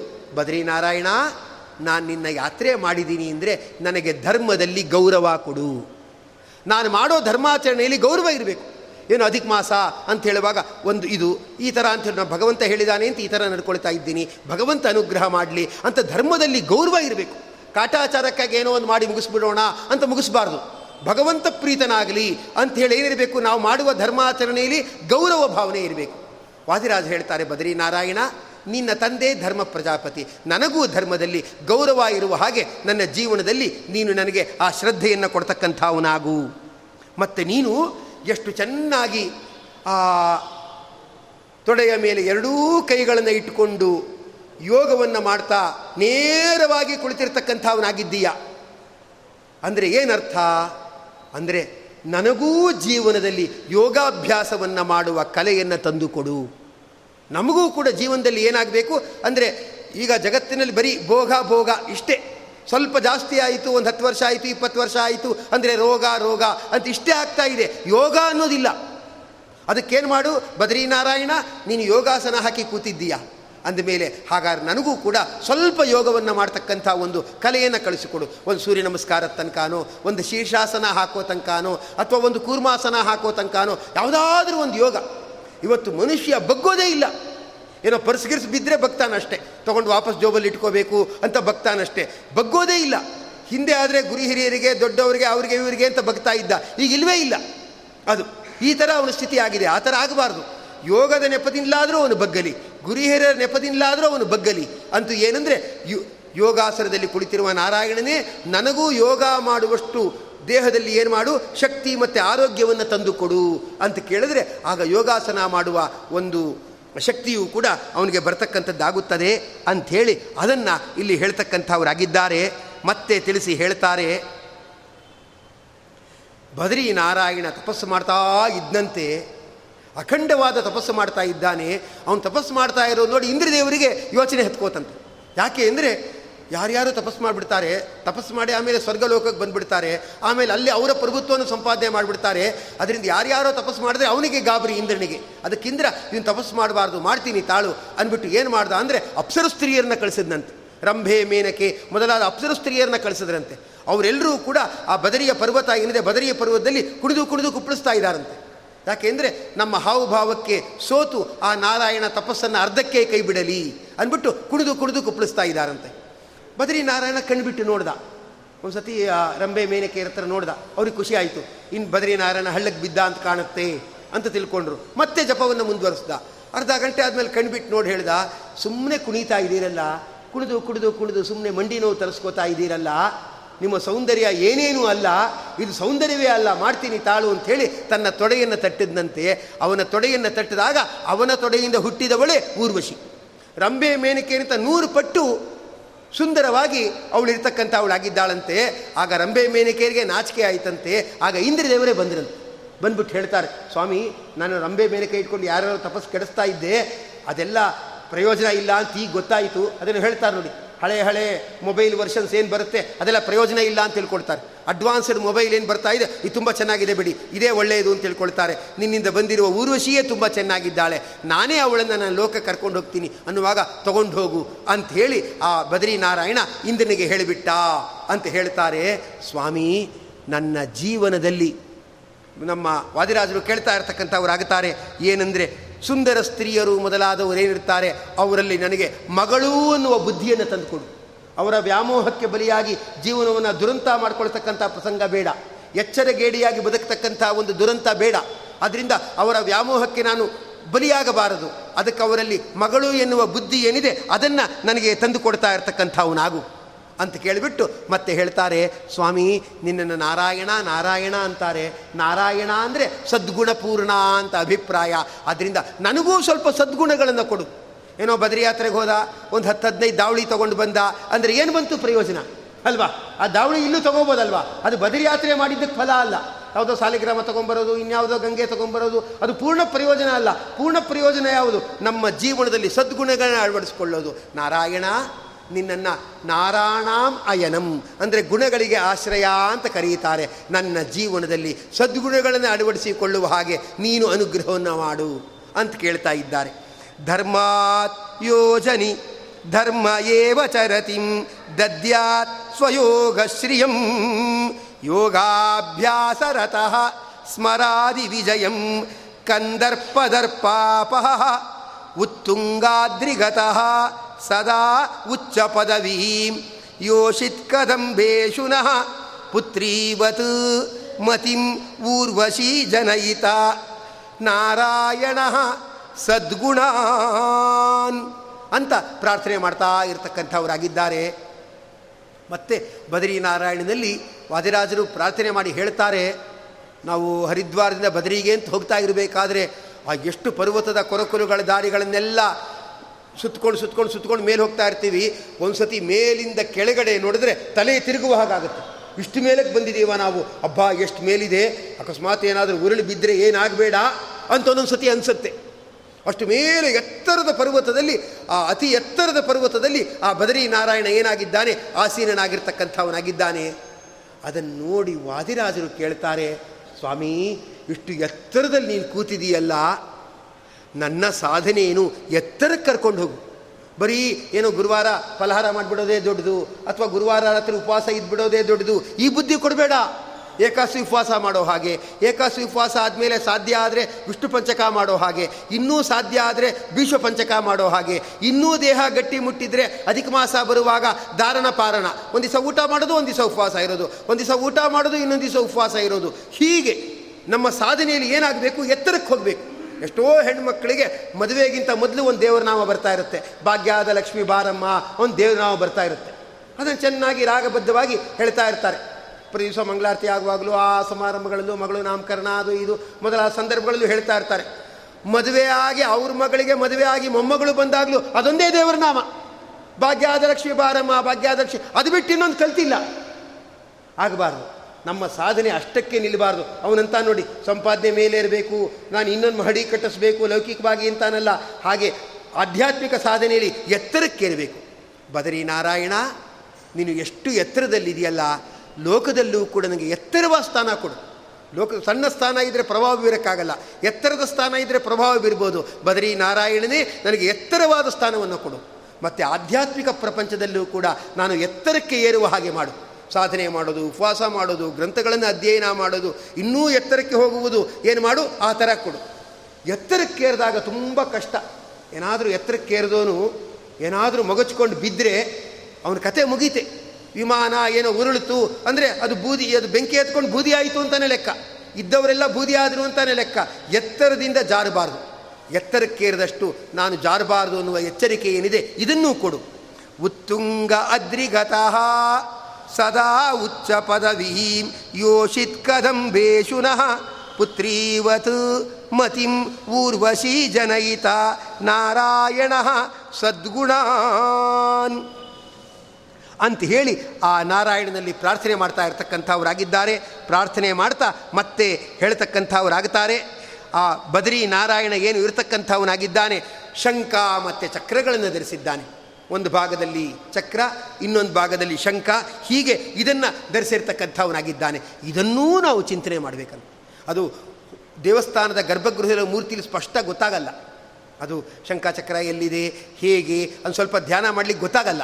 ಅದು ಹೊರಗಡೆ ಪ್ರದಕ್ಷಿಣೆ ಬಂದಾಗ ಹೊರಗಿನ ಪ್ರಾಕಾರದಲ್ಲಿ ಆ ಬೆಳ್ಳಿಯ ಒಂದು ನಾರಾಯಣನ ಪ್ರತಿಮೆ ಇಟ್ಟಿದ್ದಾರೆ. ಅದನ್ನು ನೋಡಿದಾಗ ಗೊತ್ತಾಗುತ್ತೆ, ಬದ್ರಿ ನಾರಾಯಣನ ಮೂಲ ಪ್ರತಿಮೆ, ಇದು ಯಾವ ತರಹ ಇದೆ? ಅಂತ ಒಂದು ಊಹೆ ಬರಲಿಕ್ಕೆ ನಮಗೆ ಅನುಕೂಲ ಆಗ್ತಾ ಇರತಕ್ಕಂಥದ್ದಾಗುತ್ತದೆ. ಅಂಥ ಆ ಬದ್ರಿ ನಾರಾಯಣ ಏನಿದ್ದಾನೆ, ಅವನಲ್ಲಿ ಪ್ರಾರ್ಥನೆಯನ್ನು ಮಾಡ್ತಾ ಇರತಕ್ಕಂಥವರಾಗಿದ್ದಾರೆ. ಪ್ರಾರ್ಥನೆ ಮಾಡಿ ಹೇಳ್ತಾರೆ, ಬದರಿ ನಾರಾಯಣನೇ, ನಾನು ನಿನ್ನಲ್ಲಿ ಪ್ರಾರ್ಥನೆ ಮಾಡಿ ಕೇಳ್ತೇನೆ. ನನಗೆ ಅನುಗ್ರಹವನ್ನು ಮಾಡು ಅಂತ ಹೇಳ್ತಿದ್ದಾರೆ. ಅವನ ಬಲಗೈಯಲ್ಲಿ ಚಕ್ರವನ್ನು ಧರಿಸಿದ್ದಾನಂತೆ ಬದರಿ ನಾರಾಯಣ ಆ ಚಕ್ರ ಏನಾಗ್ತಾ ಇದೆ? ಸದಾ ತಿರುಗ್ತಾ ಇರುತ್ತೆ. ಸದಾ ತಿರುಗುವ ಚಕ್ರ. ಅದನ್ನು ಏನು ಮಾಡಿದ್ದಾನೆ? ಅಂದರೆ ಬಲಗೈಯಲ್ಲಿ ಬದರಿ ನಾರಾಯಣ ಧರಿಸಿರ್ತಕ್ಕಂಥವನಾಗಿದ್ದಾನೆ. ಅವನು ಇರುವುದು ಯೋಗಾಸನದಲ್ಲಿ. ಅವನ ಕೈಯಲ್ಲಿ ಏನು ಮಾಡ್ತಿದೆ? ಚಕ್ರ ತಿರುಗುತ್ತಾ ಇರತಕ್ಕಂಥದ್ದಾಗಿದೆ. ಅಂದರೆ ಬದರಿ ನಾರಾಯಣ ಏನು ಹೇಳ್ತಾನೆ? ಕೆಲವರು ಹೊಸ ಉತ್ಸಾಹದಲ್ಲಿ ನಾನು ಆರೋಗ್ಯ ಚೆನ್ನಾಗಿಟ್ಕೋಬೇಕು, ಹಿಂದೆ ಈ ಥರ ಇರಬಾರ್ದು, ಇನ್ನೊಂದು ವರ್ಷದಲ್ಲಿ ಆರೋಗ್ಯಕರವಾದ ಜೀವನ ಪದ್ಧತಿ ಅಳವಡಿಸ್ಕೋಬೇಕು, ಅದು ಯೋಗಾಭ್ಯಾಸ ಎಲ್ಲ ಸ್ಟಾರ್ಟ್ ಮಾಡಿಬಿಡ್ತಾರೆ. ಏನು ಪ್ರಾಣಾಯಾಮ ಮಾಡಿದ್ದೇ ಮಾಡಿದ್ದು, ಆಸನ ಹಾಕಿದ್ದೇ ಹಾಕಿದ್ದು, ತುಂಬ ಎಲ್ಲ ಮಾಡಿಬಿಡ್ತಾರೆ. ಒಂದು ಎರಡು ವರ್ಷ ಆದಮೇಲೆ ಬಿಟ್ಬಿಡ್ತಾರೆ. ಯೋಗಾಭ್ಯಾಸ ಮಾಡಿ ಒಂದು ಎರಡು ಮೂರು ವರ್ಷ ಆದಮೇಲೆ ಬಿಟ್ಬಿಟ್ರೆ ಹೊಟ್ಟೆ ಮುಂದಕ್ಕೆ ಬಂದುಬಿಡುತ್ತೆ. ಅವನ ದೇಹ ಸ್ಥಿತಿ ಏನಿದೆ, ಅದು ವಿಕೋಪಕ್ಕೆ ಹೋಗ್ತಾ ಇರತಕ್ಕಂಥದ್ದಾಗುತ್ತದೆ. ನೀನು ಯೋಗಾಭ್ಯಾಸ ಅದನ್ನು ಕಲ್ತರೆ ಅದನ್ನು ಜೀವನ ಪರ್ಯಂತ ಮಾಡ್ತಾ ಇರಬೇಕು. ಅದು ಮಲ್ಲಾಡಿಹಳ್ಳಿ ರಾಘವೇಂದ್ರ ಸ್ವಾಮಿ ಅಂತ ಇದ್ದರು ಅವರಿಗೆ ಏನಂದರೆ ರಾಜ್ಯದ ಮುಖ್ಯಮಂತ್ರಿಯೊಬ್ಬರು ಅವರ ಬಳಿಗೆ ತಮ್ಮ ಪ್ರತಿನಿಧಿನ ಕಳಿಸಿ, ನಿಮಗೆ ರಾಜ್ಯ ಪ್ರಶಸ್ತಿ ಕೊಡ್ತೇನೆ ಅಂತ ಹೇಳಿದರು. ಅವ್ರು ಹೇಳಿದ್ರು ನಿಮ್ಮ ರಾಜ್ಯ ಪ್ರಶಸ್ತಿ ಎಲ್ಲ ನನಗೆ ಬೇಕಾಗಿಲ್ಲ. ವಾಪಸ್ ತೊಗೊಂಡೋಗಿ ನಾನು ರಾಜ್ಯ ಪ್ರಶಸ್ತಿಯೆಲ್ಲ ಸ್ವೀಕಾರ ಮಾಡುವುದಲ್ಲ ನನ್ನ ಉದ್ದೇಶ ಏನಂದರೆ, ಜನರಿಗೆ ಯೋಗ ಮೊದಲಾದವನ್ನು ಕಲಿಸಬೇಕು ಅಂತ. ಯೋಗ ಶಾಲೆಯನ್ನು ಕಟ್ಟಬೇಕು ಅಂತ ಅದಕ್ಕೆ ಪೋಷಕವಾಗಿ ನಿಂತ್ಕೊಳ್ಳೋದಾದರೆ ನಿಂತ್ಕೊಳ್ಳಿ. ಇಲ್ಲದೆ ನಿಮ್ಮ ರಾಜ್ಯ ಪ್ರಶಸ್ತಿ ಬೇಡ ಅಂತ ವಾಪಸ್ ಕಳಿಸ್ಬಿಟ್ಟು ಅಂದರೆ ಯೋಗದಲ್ಲಿ ಒಳ್ಳೆಯ ಒಂದು ಸಿದ್ಧಿ ಪಡೆದಿದ್ದರು ಅನೇಕ ಪುಸ್ತಕಗಳನ್ನು ಕೂಡ ಅವರು ತಿರುಕ ಅನ್ನೋ ಹೆಸರಲ್ಲಿ ಅನೇಕ ಪುಸ್ತಕಗಳನ್ನು ಕೂಡ ಬರೆದಿದ್ದಾರೆ. ಬದರಿ ನಾರಾಯಣ, ಅವ ಯೋಗಾಸನದಲ್ಲಿ ಬದರಿ ನಾರಾಯಣ, ಅವನ ಕೈಲಿರುವ ಚಕ್ರವನ್ನು ಇಟ್ಕೊಂಡು ಹೇಳ್ತಾನೆ, ನಿನ್ನ ಯೋಗಾಭ್ಯಾಸ ಏನಿದೆ, ಅದು ಸದಾ ತಿರುಗುತ್ತಾ ಇರೋ ಹಾಗಾಗಬೇಕು. ಅದು ನಿಂತಿರಬಾರ್ದು. ಅದು ಯಾವಾಗ ಯೋಗಾಭ್ಯಾಸ ಮಾಡಿ ಎಲ್ಲ ಆಗಿನ ಕಾಲದಲ್ಲಿ ಮಾಡ್ತಾ ಇದ್ದೆ, ಈಗೆಲ್ಲ ಬಿಟ್ಬಿಟ್ಟಿದ್ದೀನಿ ನೋಡಿ ವಾಕಿಂಗ್ ಈಗಿಂಗೆಲ್ಲ ಬಿಟ್ಬಿಟ್ಟಿದ್ದೀನಿ ಅಂದರೆ ಅವನ ಆಮೇಲೆ ಬೆಡ್ ರಿಡನ್ ಆಗಿಬಿಡ್ತಾನೆ ಅದೆಲ್ಲ ಆಗಬಾರ್ದು. ಯೋಗ ಮೊದಲಾದ ಆರೋಗ್ಯಕರವಾದ ಜೀವನ ಶೈಲಿ ಏನಿದೆ ಅದನ್ನು ಬಿಡಬೇಡ ಅಂತ ಹೇಳೋಕ್ಕೋಸ್ಕರ ಆ ಕೈಯಲ್ಲಿ ಚಕ್ರವನ್ನು ಇಟ್ಕೊಂಡಿದ್ದಾನೆ. ಇನ್ನೊಂದು ಅದು ದುಷ್ಟರ ಸಂಹಾರನೆಲ್ಲ ಮಾಡುತ್ತೆ. ನೀನು ನನ್ನನ್ನು ನಂಬಿ ಆಧ್ಯಾತ್ಮಿಕಕ್ಕೆ ಶರಣಾಗು. ನಾನು ಏನು ಮಾಡ್ತೇನೆ ಅಂದರೆ ದುಷ್ಟರನ್ನೆಲ್ಲ ನಾನು ತಡೀತೇನೆ. ನಾನು ತಡೆದು ನೀನು ಸನ್ಮಾರ್ಗದಲ್ಲಿ ನಡೆಸ್ತೇನೆ ಅಂತ ತೋರ್ಸೋಕ್ಕೆ ಬಲಗೈಯಲ್ಲಿ ನಮ್ಮ ಬದ್ರಿನಾರಾಯಣ ಚಕ್ರವನ್ನು ಇಟ್ಕೊಂಡಿದ್ದಾನೆ. ಅಂದರೆ ನಾನು ವಿಘ್ನಗಳನ್ನೆಲ್ಲ ಪರಿಹಾರ ಮಾಡ್ತೇನೆ ಅಂತ ಹೇಳ್ತಾನೆ. ಎಡಗೈಯಲ್ಲಿ ಬದರಿನಾರಾಯಣ ಶಂಖವನ್ನು ಧರಿಸಿದ್ದಾನೆ. ಶಂಖ ಅದನ್ನು ಊದರೆ ಓಂ ಅಂತ ಶಬ್ದ ಬರ್ತಾ ಇರತಕ್ಕಂಥದ್ದಾಗತ್ತೆ. ಓಂ ಅಂದರೆ ಅದು ವೇದಗಳ ಮೂಲಭೂತವಾಗಿರ್ತಕ್ಕಂಥ ಪ್ರಣವ ಮಂತ್ರ. ಆ ಇಡೀ ವೇದ ಏನಿದೆ ಅದು ಜ್ಞಾನದ ರಾಶಿ. ಅದರ ಮೂಲ ಸ್ತಂಭವೇ ಓಂ ಎಂಬತಕ್ಕಂಥ ಪ್ರಣವಾಕ್ಷರ. ಭಗವಂತ ಓಂ ಅನ್ನೋ ತಧ್ವನಿ ಬರುವ ಶಂಖವನ್ನು ಕೈಲಿಟ್ಕೊಂಡು ಹೇಳ್ತಾನೆ ನೀನು ನಂಬು. ನಾನು ನಿಂಗೆ ಒಳ್ಳೆ ಜ್ಞಾನ ಕೊಡ್ತೀನಿ. ನಿನಗೆ ಪರಿಶುದ್ಧವಾದ ಜ್ಞಾನ ಬೇಕಾ? ಹಾಗಾದರೆ ಯೋಚನೆ ಮಾಡಬೇಡ. ನನಗೆ ಶರಣಾಗು. ನಾನೇನು ಮಾಡ್ತೀನಿ ನಿನಗೆ? ಒಳ್ಳೆ ಜ್ಞಾನವನ್ನು ಕೊಡ್ತಕ್ಕಂಥವನಾಗ್ತೇನೆ. ಪರಲೋಕವನ್ನು ಸೇರಲಿಕ್ಕೆ ಬೇಕಾದ ಜ್ಞಾನ. ಇಹಲೋಕವನ್ನು ದಾಟಲಿಕ್ಕೆ ಬೇಕಾದ ವಿಘ್ನ ನಿವಾರಣ ಇದೆರಡೂ ನನ್ನ ಕೈಲಿದೆ. ನೀನು ನನಗೆ ಶರಣಾಗು ಅಂತ ಭಗವಂತ ಹೇಳ್ತಾನೆ. ಮತ್ತು ಎರಡು ಕೈಗಳು ಏನು ಇರತಕ್ಕಂಥದ್ದಾಗಿದೆ? ಆ ಬದರಿ ನಾರಾಯಣನ ಎರಡು ಕೈಗಳು ಅಪ್ರಾಕೃತವಾಗಿರ್ತಕ್ಕಂಥ ಕೈಗಳು ಅದು ಕೆಂಪಿಗೆ ಫಳ ಫಳ ಫಳ ಫಳ ಹೊಳಿತಾ ಇದೆ ಅಂತ. ಹುಟ್ಟಿದ ಮಕ್ಕಳಿರ್ತಾರಲ್ಲ ತೊಟ್ಲಲ್ಲಿ ಹುಟ್ಟಿದ ಮಕ್ಕಳು ಇರ್ತಾರಲ್ಲ ಅವರ ಕೈ ಕೆಂಪಿಗಿರುತ್ತೆ, ಕಾಲು ಕೆಂಪಿಗಿರುತ್ತೆ. ಯಾಕಂದರೆ ಕಸದ ಮೇಲೆ ನಡೆದಿರೋದಿಲ್ಲ. ಕೈಯಲ್ಲಿ ಯಾವ ವಸ್ತುನೂ ತಗೊಂಡಿರಲ್ಲ. ಅದರಿಂದ ಏನಿರುತ್ತೆ? ಕೈ ಕೆಂಪಗೆ ಪರಿಶುದ್ಧವಾಗಿರುತ್ತೆ. ಕಾಲು ಕೆಂಪಗೆ ಪರಿಶುದ್ಧವಾಗಿ ಇರತಕ್ಕಂಥದ್ದಾಗತ್ತೆ. ಎರಡೂ ಕೈಗಳನ್ನು ಹಿಂಗೆ ತೊಡೆಯ ಮೇಲೆ ಹಿಂಗೆ ಕುಳಿತು ಆಸೀನನಾಗಿ ಇರತಕ್ಕಂಥ ಬದರಿ ನಾರಾಯಣ ಅವನು ಹೇಳ್ತಾನೆ, ನಿಮ್ಮ ಕೈಗಳನ್ನು ಎಂದು ಅಶುದ್ಧ ಮಾಡಿಕೊಳ್ಳಬೇಡಿ. ಅಶುದ್ಧ ಯಾವಾಗ ಆಗತ್ತೆ ಗೊತ್ತಾ? ಇನ್ನೊಬ್ಬರ ಸಂಪತ್ತನ್ನು ಕಸಿದುಕೊಂಡ್ರೆ ಅಶುದ್ಧ ಆಗುತ್ತೆ. ನಮ್ಮ ದುಡಿಮೆ ಏನಿದೆ ಅದರಲ್ಲಿ ಮಾತ್ರ ನಾವು ಬದುಕಬೇಕು. ಇನ್ನೊಬ್ಬರ ಸಂಪತ್ತೇನಿದೆ ಅದನ್ನು ಕಸಿದುಕೊಳ್ಳಬಾರದು. ಮತ್ತು ಇನ್ನೊಬ್ಬರ ಸಂಪತ್ತನ್ನು ಈ ಕೈಯಿಂದ ಬೇಡಬಾರದು. ನಿನಗೇನು ಕೊಟ್ಟಿದೆಯಾ ಅದರಲ್ಲಿ ತೃಪ್ತಿಯಿಂದ ನೀನು ಬಾಳು. ನೀನು ಕೈ ಚಾಚಬೇಡ ಅಂತ ಹೇಳಕ್ಕೆ ಎರಡೂ ಕೈಗಳನ್ನೇನು ಮಾಡಿದ್ದಾನೆ? ಹೀಗೆ ಹಿಡಿದಿರ್ತಕ್ಕಂಥವನಾಗಿದ್ದಾನೆ. ಅಂದರೆ ಇನ್ನೊಬ್ಬರನ್ನು ಬೇಡಬೇಡ, ಇನ್ನೊಬ್ಬರದನ್ನು ಕಸಿಯಬೇಡ, ನೀನು ತೃಪ್ತಿಯಲ್ಲಿ ಇರ್ತಕ್ಕಂಥವನಾಗು ಅನ್ನೋ ಸಂದೇಶವನ್ನು ಅವನು ಕೊಡ್ತಕ್ಕಂಥವನಾಗಿದ್ದಾನೆ. ಬದರಿ ನಾರಾಯಣ ಅಂಥೇಳಿ ಅದನ್ನು ಅಲ್ಲಿ ತಿಳಿಸ್ತಾ ಇರತಕ್ಕಂಥವರಾಗಿದ್ದಾರೆ. ಹೀಗೆ ಇರತಕ್ಕಂಥ ಆ ಬದರಿ ನಾರಾಯಣನಲ್ಲಿ ನಾನು ಪ್ರಾರ್ಥನೆಯನ್ನು ಸಲ್ಲಿಸ್ತಾ ಇರತಕ್ಕಂಥವನಾಗಿದ್ದೇನೆ. ಅವನು ಪದ್ಮಾಸನದಲ್ಲಿ ಇರತಕ್ಕಂಥವನಾಗಿದ್ದಾನೆ. ನಾರದ ಮೊದಲಾದ ಯೋಗಿಗಳ ಸಮೂಹದಿಂದ ಚೆನ್ನಾಗಿ ಸೇವಿಸಲ್ಪಡ್ತಾನೆ. ನೋಡಲಿಕ್ಕೆ ಕಣ್ಣು ಮುಚ್ಚಿಕೊಂಡವನಾಗಿದ್ದಾನೆ. ಆದರೆ ಯಾವ ಭಕ್ತರು ಪ್ರದಕ್ಷಿಣೆ ಮಾಡ್ತಾರೋ ಅವರೆಲ್ಲ ಗಮನಿಸ್ತಾ ತನ್ನ ಅಮೃತಮಯವಾಗಿರ್ತಕ್ಕಂಥ ದೃಷ್ಟಿಯಿಂದ ಆ ಭಕ್ತರು ಏನಿರ್ತಾರೆ, ಅವರ ಪಾಪಗಳನ್ನು ಎಲ್ಲ ಅವನು ಕಳೀತಾ ಇರ್ತಕ್ಕಂಥವನಾಗ್ತಾನೆ ಅಂಥ ನಾರಾಯಣನನ್ನು ನಾನು ಚಿಂತಿಸುತ್ತೇನೆ ಅಂತ ಹೇಳ್ತಕ್ಕಂಥವ್ರಾಗ್ತಾರೆ.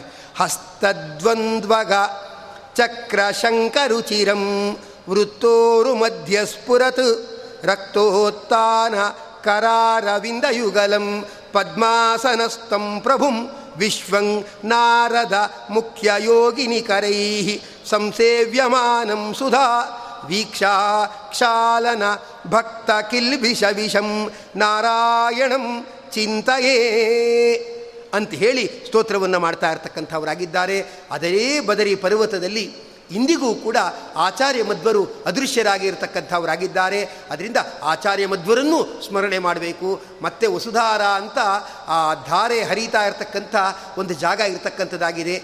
ಅದಕ್ಕೂ ಜನ ಹೋಗಬೇಕು. ಆ ಧಾರೆಯ ಒಂದು ಹನಿ ನೀರಾದರೂ ನಮ್ಮ ಮೇಲೆ ಬಿದ್ದರೆ ನಾವು ಪುನೀತರಾಗ್ತೀವಿ ಅಂತ ಹೇಳ್ತಾರೆ. ಹಾಗೆ ಬದರಿಯ ಮಾನ ಅನ್ನೋ ಪ್ರದೇಶ, ಆ ಮಾನ ಅನ್ನೋ ಪ್ರದೇಶದ ಹತ್ತಿರ ಕೇಶವ ಪ್ರಯಾಗ ಅಂತ ಹೇಳ್ತಕ್ಕಂಥವರಾಗುತ್ತಾರೆ. ಅಂಥ ಪರಮ ಪವಿತ್ರವಾಗಿರ್ತಕ್ಕಂಥ ಸ್ಥಳಗಳು ಇದೆ. ಅಂದರೆ ಬದರಿಗೆ ಹೋದರೆ ನಾ ಧಾರಾಯಣ ದರ್ಶನ ಮಾಡಿಬಿಟ್ಟೆ, ಇನ್ನೇನು ನೋಡಲಿಕ್ಕಿಲ್ಲ ಅನ್ನಬಾರ್ದು ನೋಡಲಿಕ್ಕಿರುವ ತುಂಬ ಜಾಗಗಳಿದೆ. ಇನ್ನೇನು ಮಾಡಲಿಕ್ಕಿಲ್ಲ ಅನ್ನಬಾರ್ದು ಅನೇಕ ಕಡೆ ಪಾರಾಯಣ ಮೊದಲಾದವುಗಳನ್ನು ಮಾಡ್ತಕ್ಕಂಥ ಜಾಗಗಳು, ಮೊದಲಾದವುಗಳು ಇದೆ. ಅದರಿಂದ ಇಡೀ ದಿನವನ್ನು ಅದು ಬದರಿ ಯಾತ್ರೆ ಮುಗಿಯಿತು ಅಂತ ಕಾಫಿ ಹಿಗ್ಗುವುದರಲ್ಲಿ, ತಿಂಡಿ ತಿನ್ನುವುದರಲ್ಲಿ ಕಳೆಯಿದೇನೆ ಅದನ್ನು ಚೆನ್ನಾಗಿ ಸಾಧನಮಯವನ್ನಾಗಿ ಮಾಡಿಕೊಳ್ಳಬೇಕು. ಆಗ ನಮ್ಮ ಬದರಿ ಯಾತ್ರೆ ಸಾರ್ಥಕವಾಗುತ್ತದೆ. ಅಂಥ ಬದರಿ ನಾರಾಯಣ ಅನುಗ್ರಹ ನೀವೆಲ್ಲ ಎಷ್ಟು ಶ್ರದ್ಧೆಯಿಂದ ಕೇಳ್ತಾ ಇರ್ತಕ್ಕಂಥವರಾಗಿದ್ದೀರಾ. ಅದು ಪುರಾಣದಲ್ಲೇ ವೇದವ್ಯಾಸರು ಹೇಳಿಬಿಟ್ಟಿದ್ದಾರೆ. ಯಾರು ಬದರಿ ಕ್ಷೇತ್ರವನ್ನು ಮಾನಸಿಕವಾಗಿ ಕೇಳುತ್ತಾರೋ ಅವರಿಗೆ ಸಂಪೂರ್ಣ ತೀರ್ಥಯಾತ್ರೆಯ ಫಲ ಅಂತ ವೇದವ್ಯಾಸರೇ ಹೇಳಿಬಿಟ್ಟಿದ್ದಾರೆ. ತನ್ ಮಾನಸಂ ಪ್ರಜಾಯತೆ ಅಂತ ಹೇಳಿಬಿಟ್ಟಿದ್ದಾರೆ. ಅದರಿಂದ ನೀವೆಲ್ಲರೂ ಕೂಡ ಬದರಿ ಯಾತ್ರೆ ಮಾಡಿದ ಫಲಕ್ಕೆ ಭಾಗಿಗಳಾಗಿರ್ತಕ್ಕಂಥವರಾಗಿದ್ದೀರಾ? ಇನ್ನು ಮುಂದೆ ಮಾಡುವ ಬದರಿ ಯಾತ್ರೆಯು ಕೂಡ ವಿಶೇಷ ಸಾಧನೆಗೆ ಅನುಗುಣವಾಗುವ ಹಾಗೆ ನಡೀತಾ ಇರತಕ್ಕಂಥದ್ದಾಗುತ್ತದೆ. ಆದ್ದರಿಂದ ಏನು ಹರಿವಾಯುಗಳು ನನ್ನಲ್ಲಿ ನಿಂತು ಈ ತೀರ್ಥ ಪ್ರಬಂಧದ ಬದರಿ ಯಾತ್ರೆಯ ಪ್ರವಚನದ ಒಂದು ಸ್ಮರಣೆಯನ್ನು ನಡೆಸಿಕೊಡ್ತಾ ಇರತಕ್ಕಂಥವರಾಗಿದ್ದಾರೆ ಅಂತಹ ಒಂದು ಪ್ರವಚನದಿಂದ ಎಲ್ಲರೂ ಕೂಡ ಸಂತುಷ್ಟರಾಗಲಿ. ಭಾರತದ ಮುಖ್ಯ ಪ್ರಾಣಾಂತರ್ಗತನಾದ ಆ ಬದರಿ ನಾರಾಯಣ ಸಂತುಷ್ಟನಾಗಿ ಪರಮ ಮಂಗಳವನ್ನು ಉಂಟು ಮಾಡಲಿ ಅಂತ ಹೇಳ್ತಾ ಈ ವ್ಯಾಸರಾಜ ಮಠದ ದಿವ್ಯ ಸನ್ನಿಧಿಯಲ್ಲಿ ಏನೀ ಪ್ರವಚನ ನಡೆದಿದೆ. ಒಂದು ಜ್ಞಾನದ ಕ್ರಾಂತಿಯೇ ವ್ಯಾಸರಾಜ ಮಠದಲ್ಲಿ ನಡೀತಾ ಇರತಕ್ಕಂಥದ್ದಾಗಿದೆ. ಪಾಠ ಪ್ರವಚನ ತಪಸ್ಸು ಇವುಗಳಲ್ಲೇ ಸಂಪೂರ್ಣ ಆಸಕ್ತರಾಗಿರ್ತಕ್ಕಂಥ ವಿದ್ಯಾಶ್ರೀತೀರ್ಥ ಶ್ರೀಪಾದಂಗಳವರು ವಿದ್ಯಾಸಿಂಹಾಸನದಲ್ಲಿ ವಿರಾಜರಾಗಿ ಎಲ್ಲರ ಪ್ರಾರ್ಥನೆಗಳಿಗೂ ಕೂಡ ಓಗೊಡುತ್ತಾ ಅವರು ಮಠದ ಕೀರ್ತಿಯ ಪತಾಕೆಯನ್ನು ಹಾರಿಸ್ತಾ ಇರತಕ್ಕಂಥವರಾಗಿದ್ದಾರೆ. ಅವರ ಚರಣಾರವಿಂದಗಳಲ್ಲಿ ನಮಸ್ಕರಿಸುತ್ತಾ ಈ ಪ್ರವಚನವನ್ನು ಬದರೀನಾಥನ ಪಾದಾರು ಸಮರ್ಪಣೆ ಮಾಡುತ್ತಾ ಇದನ್ನು ಕೃಷ್ಣಾರ್ಪಣ ಎಂದು ಹೇಳುತ್ತಿದ್ದೇನೆ. ಎಸ್ ಭಗವನ್ ಸಂಪೂರ್ಣ, ಸರ್ವದೋಷ ವಿವರ್ಜಿತ. ಪ್ರಿಯತಾಂ ಪ್ರೀತಯೇವಾಲಂ ವಿಷ್ಣು ಮೇ ಪರಮಹಾಸುರುತು. ಶ್ರೀಕೃಷ್ಣಾರ್ಪಣಂ ಅಸ್ತು. ಬದರೀನಾರಾಯಣ ಪ್ರಿಯತಾಂ.